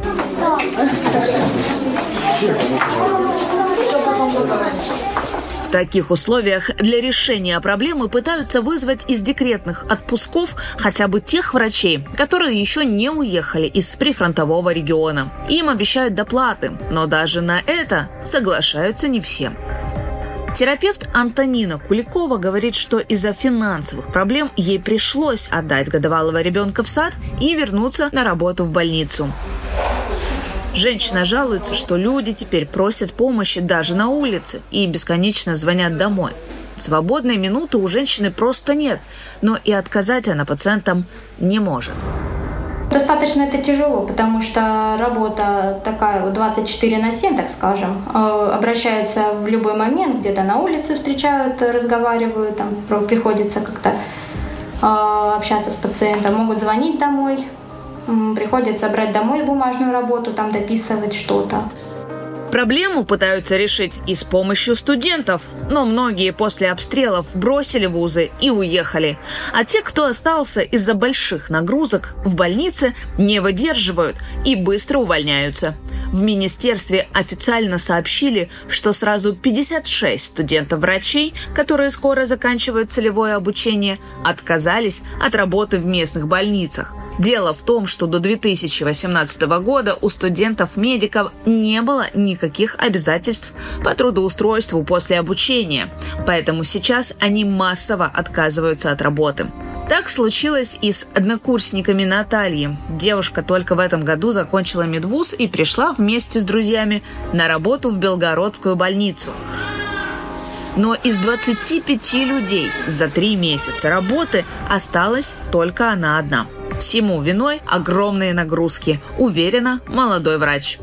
Был звонок в 11 часов вечера, человек, э, мы съездили к нему на вызов, обслужили вызов, назначили лечение. Телефон всегда при мне. Ситуации разные, экстренные, не экстренные, иногда до скорой не дозвониться, иногда у человека просто паника. Тяжело сейчас в наше время, такая нагрузка, люди переживают, люди волнуются, конечно. Люди действительно паникуют и устраивают скандалы. Ведь теперь приходится ходить в платные клиники, а это по карману единицам. Но и выхода нет. Приема в городской больнице можно и не дождаться, жалуется пенсионерка Алимтина Ивановна. Женщина рассказывает, что в родном Шебекино врачей нет с момента обстрелов, а теперь она вынуждена ездить в Белгород, но и там к профильному специалисту записаться очень трудно. Платно ходила к гастроэнтерологу, платно ходила к кардиологу, потому что, да, вот действительно не попасть. Вот. То есть запись буквально там за полгода. К кардиологу, например, запись за полгода. Губернатор признал, что раньше были деньги на привлечение врачей в регион, но сейчас все программы заморожены. И теперь в Белгородской области ситуация патовая. Мы бы на эти деньги могли построить не один детский сад. А мы их заморозили, да, и получается а, ни врачей, ни детского сада. С точки зрения эффективности, эффективности, вот мы с вами здесь, э, ну, достаточно в неприглядной ситуации находимся. Но самое главное – это люди. Люди не получают медицинскую помощь. Также власти объявили, что в новом году улучшений в медицине ждать не стоит. Областной бюджет значительно сократили из-за СВО. Мол, там деньги нужнее всего. А тут в тылу, ну, уж как-то потерпеть можно, говорят чиновники. А в больницах шокированы. Из-за сокращения бюджета не будет доплат для привлечения новых врачей. А значит, вопрос о том, кто будет лечить людей, так и остается без ответа. Катя Константинова, «Наша лента» из Белгорода. Последние семь дней. Заявление недели. Если не покупать, то цены нормальные. Россияне раскритиковали главу Минфина. Скандальное высказывание министра финансов Антона Силуанова прозвучало на пленарном заседании Московского финансового форума. Приоритеты бюджета изложены в структуре. Основной упор делается для обеспечения нашей победы, армия. Все необходимое для фронта, все для, необходимое для победы бюджете есть. В интернете прочитал, мне кажется, правильную мысль по инфляции. Там написано было, что если не покупать, то цены нормальные. И все понятно, правда? Россияне в шоке. Говорят, слова министра звучат как издевательство, ведь дорожает буквально все. Продукты, бытовая химия, топливо, сфера услуг, а зарплаты стоят на месте. Официальная годовая инфляция в стране почти 6%. При этом товары подорожали на 30-50%, рассказывает экономист Игорь Узелков. Э, если вы посмотрите, например, на расклад инфляционный, который есть в России, но опять-таки вот эти условные, почему это Филькина грамоты, эти 6-7%, о которых говорит Центробанк, э, инфляционных э, российский магазин. Никогда за последние там, десятилетия не было такого активного роста по, по, по продуктам питания. Например, если вы посмотрите курятину, если вы посмотрите, в принципе, посмотрите, что происходит с ценами на горюче-смазочные связочные материалы, что происходит э, с ценами на бензин. Э, но не надо им быть э, профессиональным экономистом для того, чтобы понимать, что ситуация патовая. На то, что цены стали заоблачными, жалуются и сами россияне. Ну, обычные продукты питания стали немного дороже. Обычное молоко, масло, хлеб. Заметила, сейчас вот мороженое оборзели. 100 рублей мороженка. Пенсия маленькая живем скромно. Но все потихонечку цены поднялись, безусловно, да. все же ходим в магазин. Раньше за одну сумму рассчитывали, сейчас все повысилось. Хлеб сколько стоит? Тонна, который они продают за границу. А Африке отдают бесплатно. Почем мы покупаем? 50 рублей, 250. Зайдите в магазин, узнайте цену. Нормально, да? Прожить нельзя. Я учитель. У меня 15 тысяч пенсия. 7 тысяч квартплата. На остальное не проживешь. Народ виноват, потому что терпит все это издевательство, когда из нищих делают более нищих, а из богатых делают мега богатых. Эксперты говорят, что все бюджеты сейчас уходят на спецоперацию, плюс санкции, слабый рубль, топливный кризис. Жить будет с каждым месяцем все тяжелее, прогнозирует экономист Юлия Грусь ситуация неутешительная, перспектив, позитивных каких-то перспектив пока в этой сфере нет. То есть рост цен идет, он будет идти еще быстрее, он, я думаю, так достаточно сильно ускорится. И цены начнут расти и на овощи, и на фрукты. Еще плюс инфляция. Почему же? Ну, логистика, но оборудование, допустим, иностранное. И, в принципе, очень часто какое-то там сырье тоже иностранное. Какие-то станции для препаратов российских тоже иностранные цены все где-то напрямую, где-то косвенно связаны с курсом доллара. Поэтому жизнь сейчас становится тяжелее, и траты у россиян будут очень сильно увеличиваться. Между тем, сам министр Силуанов только официально зарабатывает в среднем около 40 миллионов рублей. В этом году президент разрешил чиновникам не публиковать декларации, так что свежих данных нет, говорят эксперты. Но и в прошлогодних отчетах все очевидно. Чиновникам явно не нужно ничего не покупать, чтобы цены казались нормальными. А что обычные люди? Росстат заявил, что средняя заработная плата россиян выросла и теперь составляет почти 70 тысяч рублей. Вот только экономисты называют такую статистику сомнительной. Мол, кто-то получает миллионы, а кто-то 10 тысяч рублей. Вот и выходят усредненные 70. Последние семь дней. Заявление недели. Где президент? Владимир Путин отменил выступление в честь годовщины присоединения новых регионов. Итак, концерт в честь годовщины присоединения частей Донецкой, Луганской, Херсонской, Запорожской областей прошел без президента. Еще накануне торжеств его пресс-секретарь Дмитрий Песков заявил, что в планах у Владимира Путина выступления на концерте нет, но он записал видеообращение. Миллионы жителей Донбасса, Херсонской и Запорожской областей сделали свой выбор – быть со своим Отечеством. Это осознанное, долгожданное, выстраданное и подлинно народное решение люди приняли вместе. Однако референдумы, которые были проведены на новых территориях, не признала ни одна страна мира. Даже дружественные России государства решили промолчать. Да и на самих территориях, которые контролировали российские военные, люди были недовольны. Мы жили практически в Европе, у нас все были, теперь ничего не осталось, ни домов, ни работы, ни разъехались семьи. Эти референдумы, они фальшивые, не попадайте на их удочку, потому что вам это ничего хорошего не принесет. А вообще ваше отношение к этому? К какому? Референдуму? Да, да. Ну, бред, кто их, кто их узаконит? На каком основании не проводится? Концерт, посвященный новым территориям, не показал ни один федеральный канал. Там проигнорировали мероприятие, а на Красной площади собралось немало людей. Большинство – студенты, которые рассказали, что пришли, потому что их освободили от занятий, а отказавшимся придется потом писать объяснительное в деканате. Сам концерт прошел под лозунгом «Одна страна, одна семья, одна Россия», который многим напомнил нацистский лозунг «Один народ, один рейх, один фюрер. Слова о едином народе звучали и со сцены. Россия с ними навсегда. Только вместе с Россией они могут жить, трудиться, растить детей, говорить на родном языке, строить мирное будущее. Правда, оказалось, что мирное будущее обходится дорого. Денег не хватает. Поэтому некоторые новые территории восстанавливать не планируют. Например, Попасную в Луганской области. Там до сих пор живут люди, но глава российского Минстроя считает, что город, в котором до военных действий проживало более 20 тысяч человек, уже не нужен. Экономисты объясняют это отсутствием денег в бюджете. Зато нашлись миллионы на организацию концерта, который в результате не показал ни один телеканал. Его участниками стали традиционно Владимир Машков, Александр Маршал, певица Зара, Олег Родион Газмановы, Стас Пьеха, Надежда Бабкина и Шаман. Кроме песен на концерте была и поэтическая часть. Повылуплялись всюду головастики, в мозги молодняка, внедряя свастику, и стали мальчики хотеть под носом усики, и стали девочки носить потоньше трусики. Пустите в европейский балаган, мол, кто не скачет, тот москаль. Зачем нужно было проводить такой дорогостоящий концерт, на котором не было президента и трансляции по телевидению, россияне не понимают.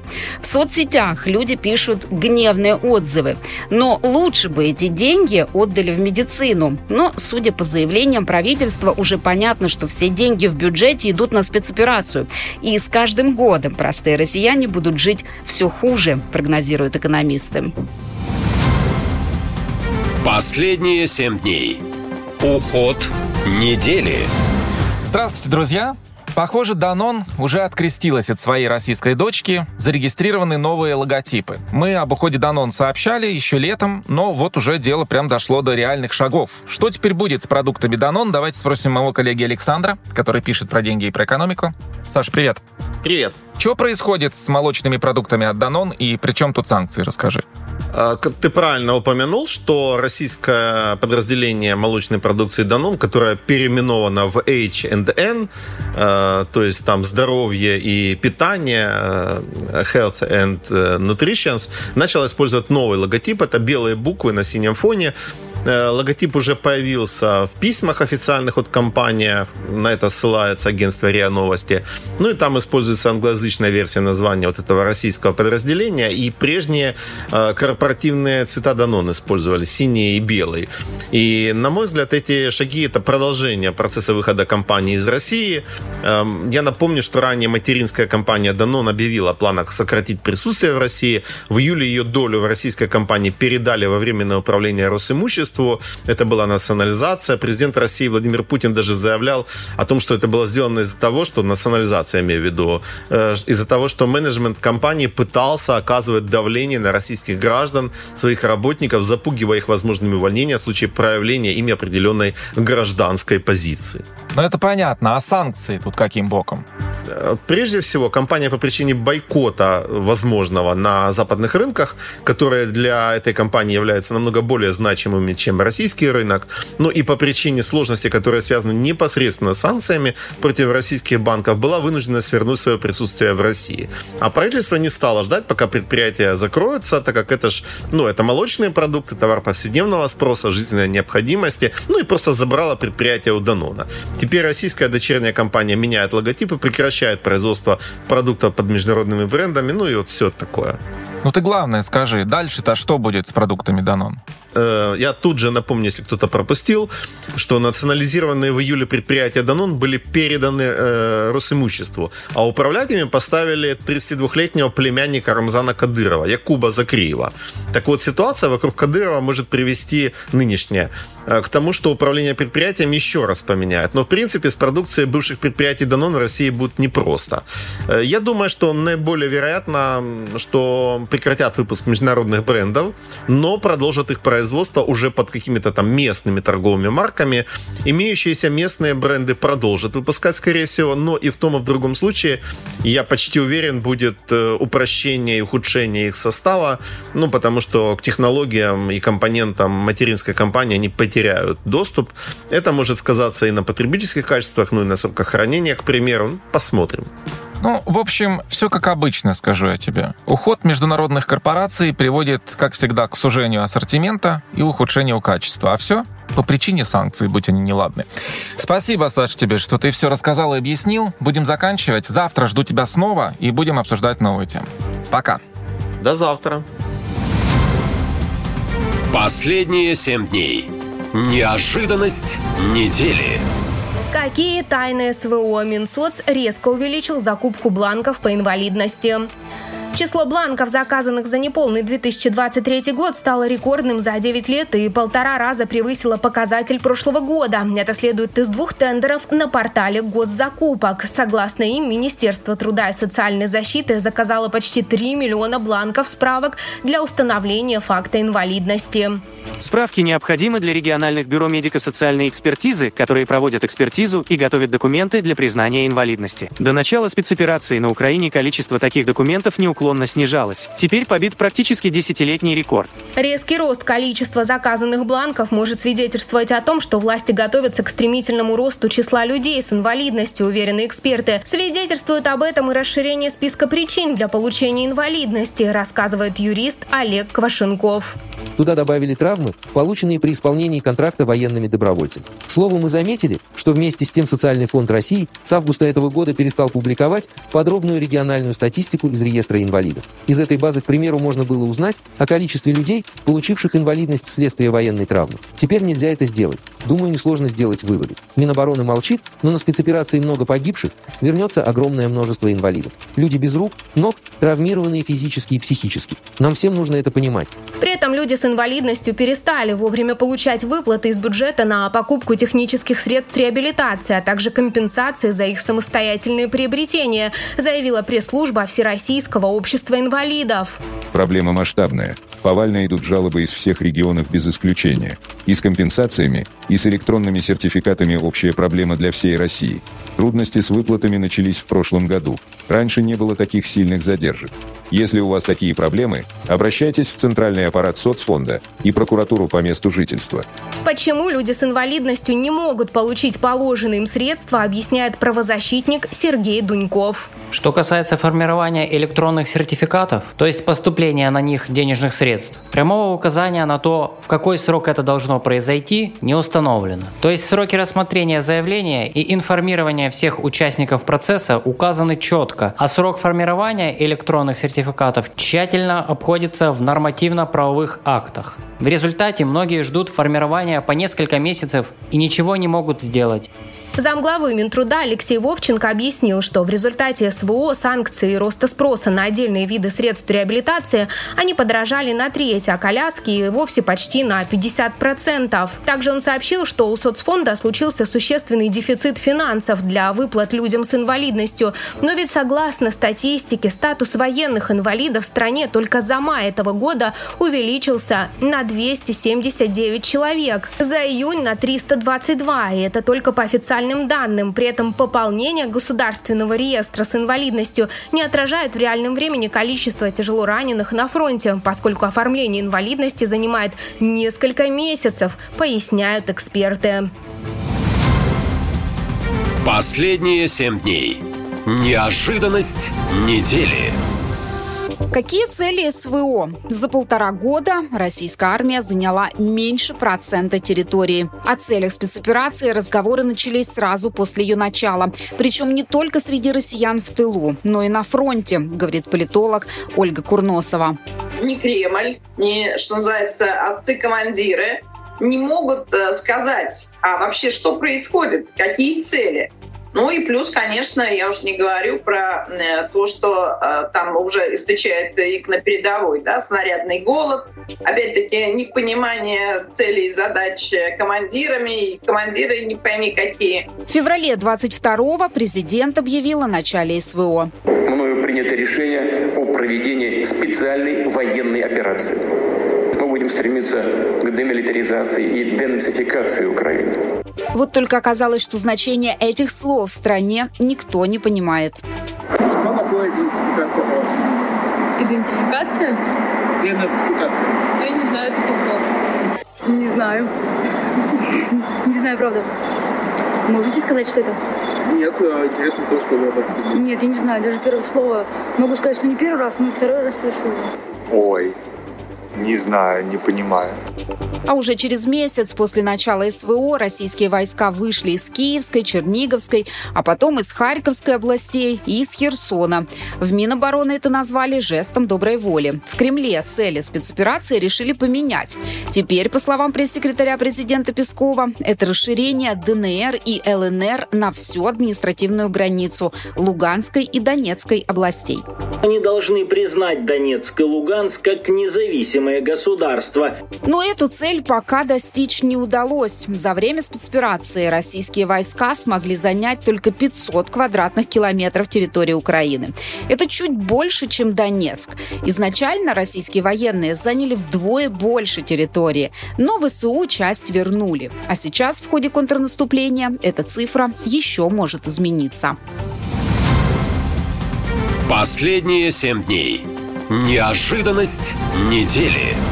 Почему США дают безвиз Израилю? Скрытые смыслы решения администрации Джо Байдена. Администрация президента США действительно планирует одобрить заявку Израиля на включение страны в список государств, граждане которых могут въезжать в Америку без виз. По данным источников, официальное решение в ближайшие дни объявит министр внутренней безопасности США, рассказывает политолог Сергей Гришечкин. Вопрос о безвизовом въезде граждан Израиля в США был одной из тем, которые страны обсуждали в ходе их переговоров на полях Генеральной Ассамблеи ООН. За последние несколько месяцев Израиль принял несколько мер, направленных на соответствие критериям, необходимым для включения в список стран с правом безвизового въезда в США, в том числе смягчил правила допуска американцев палестинского происхождения на свою территорию. Эксперты отмечают, что в случае вступления соглашения в силу граждане Израиля, подав заявку в электронном формате, смогут въезжать в США на срок от 90 дней до 2 лет в туристических целях или в командировку. Услуга будет стоить всего 21 доллар. Это серьезный дипломатический шаг, который свидетельствует о стремительном сближении Израиля и Штатов, уверен международный аналитик Иван Шепкинский. Пока Россия уверенно становится изгоем, на международной политической арене другие страны активно сотрудничают. Мы заняты спецоперацией, а конкуренты пользуются этим. США всюду успевает и наращивает свое влияние. И Израиль не нужно недооценивать. Пока он официально не оказывал военной поддержки Украине, но уже были слухи серьезные, что именно Израиль повлиял на то, что Тегеран не передал нам ракеты ближнего и дальнего действия. Плюс танки, которые они передали в Европу, а оттуда они уже поехали на Украину. Если начнется активное военное сотрудничество, а Байден может об этом договориться или уже сделал это, то в зоне СВО для российских военных ситуация усложнится значительно. И действительно, как говорят военные эксперты, именно директор израильской службы внешней разведки Моссад Давид Барнеа первым сообщил, что сотрудничество Москвы и Тегерана в плане поставок ракет, цитирую, не сложилось. Как именно, он не уточнил, но эксперты говорят, методы могут быть разными и вспоминают прошлогодний удар Израиля по базе в Иране, где производили беспилотники. Мало кто верит, что это могло быть совпадением, говорят аналитики. К слову, в ходе Генассамблеи ООН в Нью-Йорке на прошлой неделе Владимир Зеленский встречался с премьер-министром Израиля. Они обсудили, цитирую, сотрудничество в сфере обороны и защиту жизни людей. Последние семь дней. Цифра недели. Сколько самолетов потеряла Россия? Разведка раскрыла данные за время СВО. Начала спецоперации на Украине воздушно-космические силы России потеряли около 90 самолетов. Это данные спутников разведки Великобритании. Всего Россия потеряла около 90 самолетов из-за боев. Необходимость дополнительного технического обслуживания осложняется нехваткой запасных частей из-за растущего спроса и международных санкций. Также, по нашим прогнозам, у российских боевых самолетов закончится гораздо раньше прогнозируемый срок службы, чем планировали в воздушно-космических силах. То есть помимо боевых потерь, военная авиация страдает от санкций и изношенности самолетов, ведь они используются гораздо интенсивнее, чем в мирное время, говорят эксперты. Совсем недавно в Калининградской области упал самолет Су-30. По заключению специалистов, причиной аварии стала именно техническая неисправность борта. Экипаж истребителя не успел катапультироваться и погиб.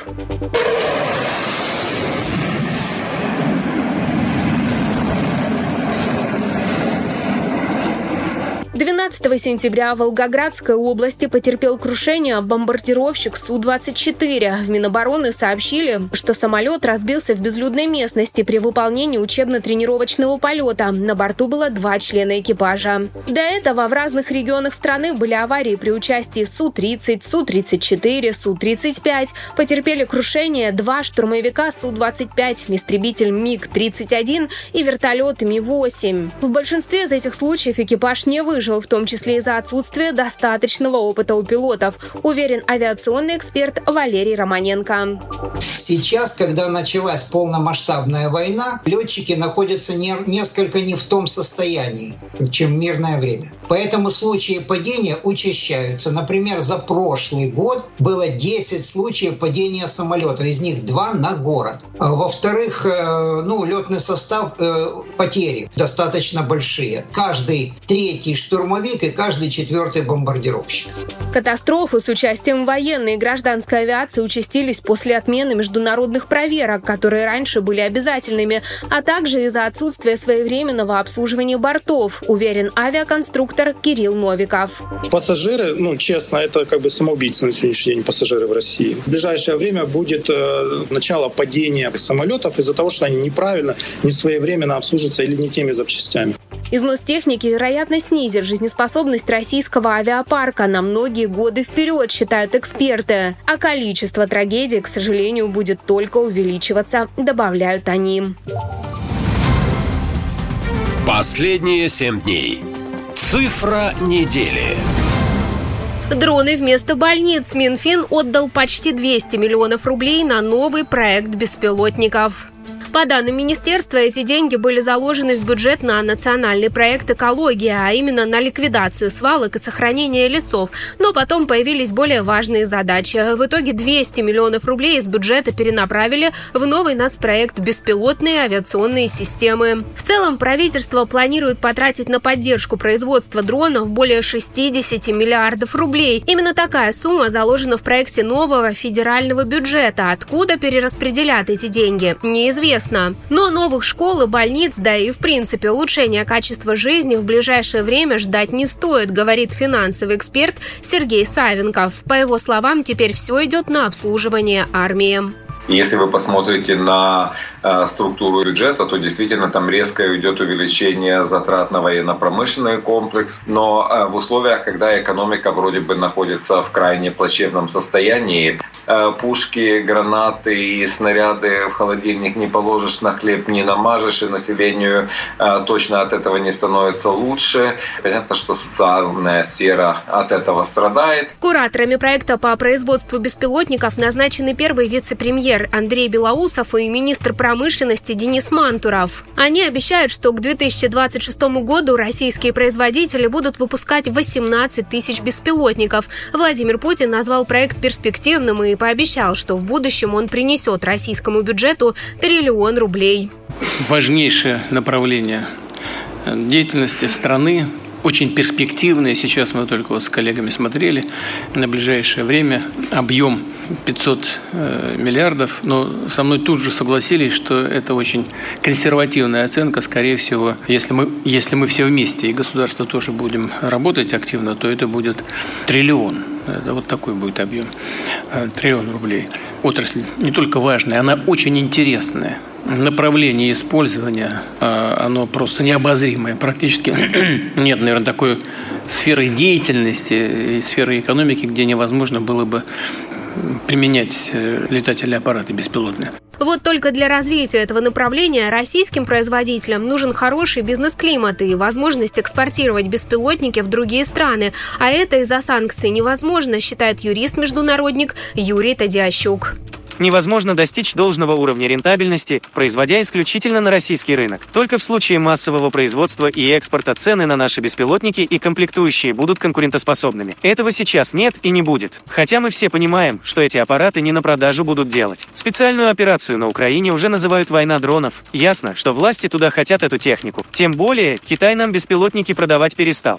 Увеличивать расходы на военно-промышленный комплекс и дальше будут за счет бюджетных средств обычных россиян, предупреждает финансовый эксперт Сергей Савенков. Когда не хватает средств, режут э, социальные затраты. Делают это постепенно, просто уменьшают по некоторым статьям затраты, по некоторым социальным статьям э, уменьшают затраты, по некоторым просто не производят индексацию на уровень инфляции. Э, стоимость жизни растет, а расходы на медицину остаются прежними. Стоимость жизни растет, инфляция в стране есть, а расходы на образование остаются прежними. Поэтому, ну вот экономическая ситуация плоха, она точно не склонна к лучшему. Долго ли это может продолжаться? Долго.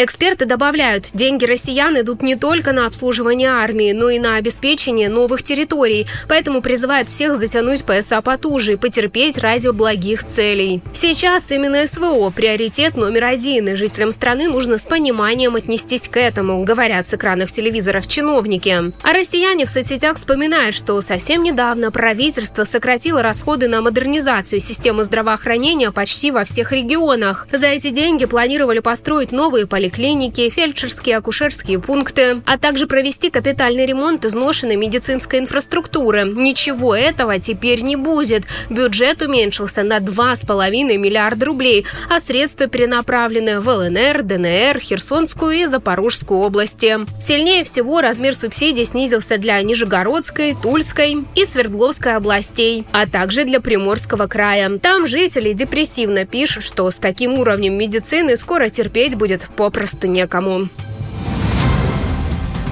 Последние семь дней.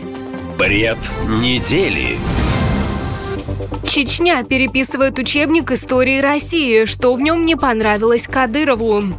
Если коротко, то не понравилась целая глава в новом учебнике по истории для десятых классов. Весь скандал из-за слов о депортации народов. В 31-м параграфе сказано, что в годы Великой Отечественной войны чеченцев, ингушей, калмыков, балкарцев и крымских татар депортировали в восточные регионы СССР, цитирую, на основании фактов их сотрудничества с оккупантами. В Чечне решили полностью изъять из школ все экземпляры учебника, сообщил в своем телеграм-канале председатель парламента Республики Магомед Даудов. Отмечу, что весь тираж учебника, о котором я говорю, в нашей республике по поручению Рамзана Ахматовича изъят из школ. Благо, в нашей стране непозволительно оскорблять народы. Тем более народы, чьи представители внесли неоценимый вклад в укрепление государственности и защиту интересов Родины. Даудов также рассказал, что о недовольстве Кадырова знает и автор учебника. Он якобы признал, что главу взяли без изменений из предыдущих изданий и заверил, что скоро все приведут в порядок. Курирует это направление, к слову, советник президента Владимир Мединский. Еще недавно он говорил, что чуть ли не вручную меняли все главы в учебниках истории, начиная с 70-х годов и по сегодняшний день. Полностью переработан переписан кардинально раздел 70-е, 80-е, 90-е годы, нулевые годы и добавлен раздел с 2014 года по сегодняшний день, включая СВО. Вот авторы писали вот буквально своей рукой многое. В учебнике очень много микроисторий, любопытных фактов, много новых иллюстраций. Подписи под иллюстрациями совершенно в другом формате. Все это сделано для того, чтобы изучение, обучение истории шло легче. Кардинально меньше цифр, дат, статистики сухой, больше рассказов о людях, Проблема в том, что в новом учебнике по истории нет самого главного – правды, уверен доктор исторических наук Андрей Зубов одна идеология столкнулась с другой идеологией. Но ни в одной из этих идеологий, ни в идеологии Кадырова, ни в, ни в идеологии Мединского нет никакой исторической правды. Э, ясно совершенно, что просто пишется то, что угодно, но угодно разно. Дело в том, что Медин, Мединский и Таркунов, они действуют наугад. Они пытаются э, состряпать учебник, слепить учебник, который будет угоден Путину. Поэтому это сложный вопрос. Только в настоящей истории, где рассказывается правда, можно понять реальную трагедию этих народов. А здесь все одна ложь и вторая ложь. Авторы уже заявили, что перепишут главу о депортации кавказских народов в ускоренном порядке. По их словам, работа займет не больше полутора месяцев. К слову, недавно российский учебник по истории вызвал волну протестов и в Венгрии из-за трактовки событий 1956 года. По данным данным журналистов, Владимиру Путину даже пришлось лично извиняться перед президентом страны Виктором Орбаном за этот казус. Последние семь дней. Итоги недели. Наша лента. Коротко и ясно.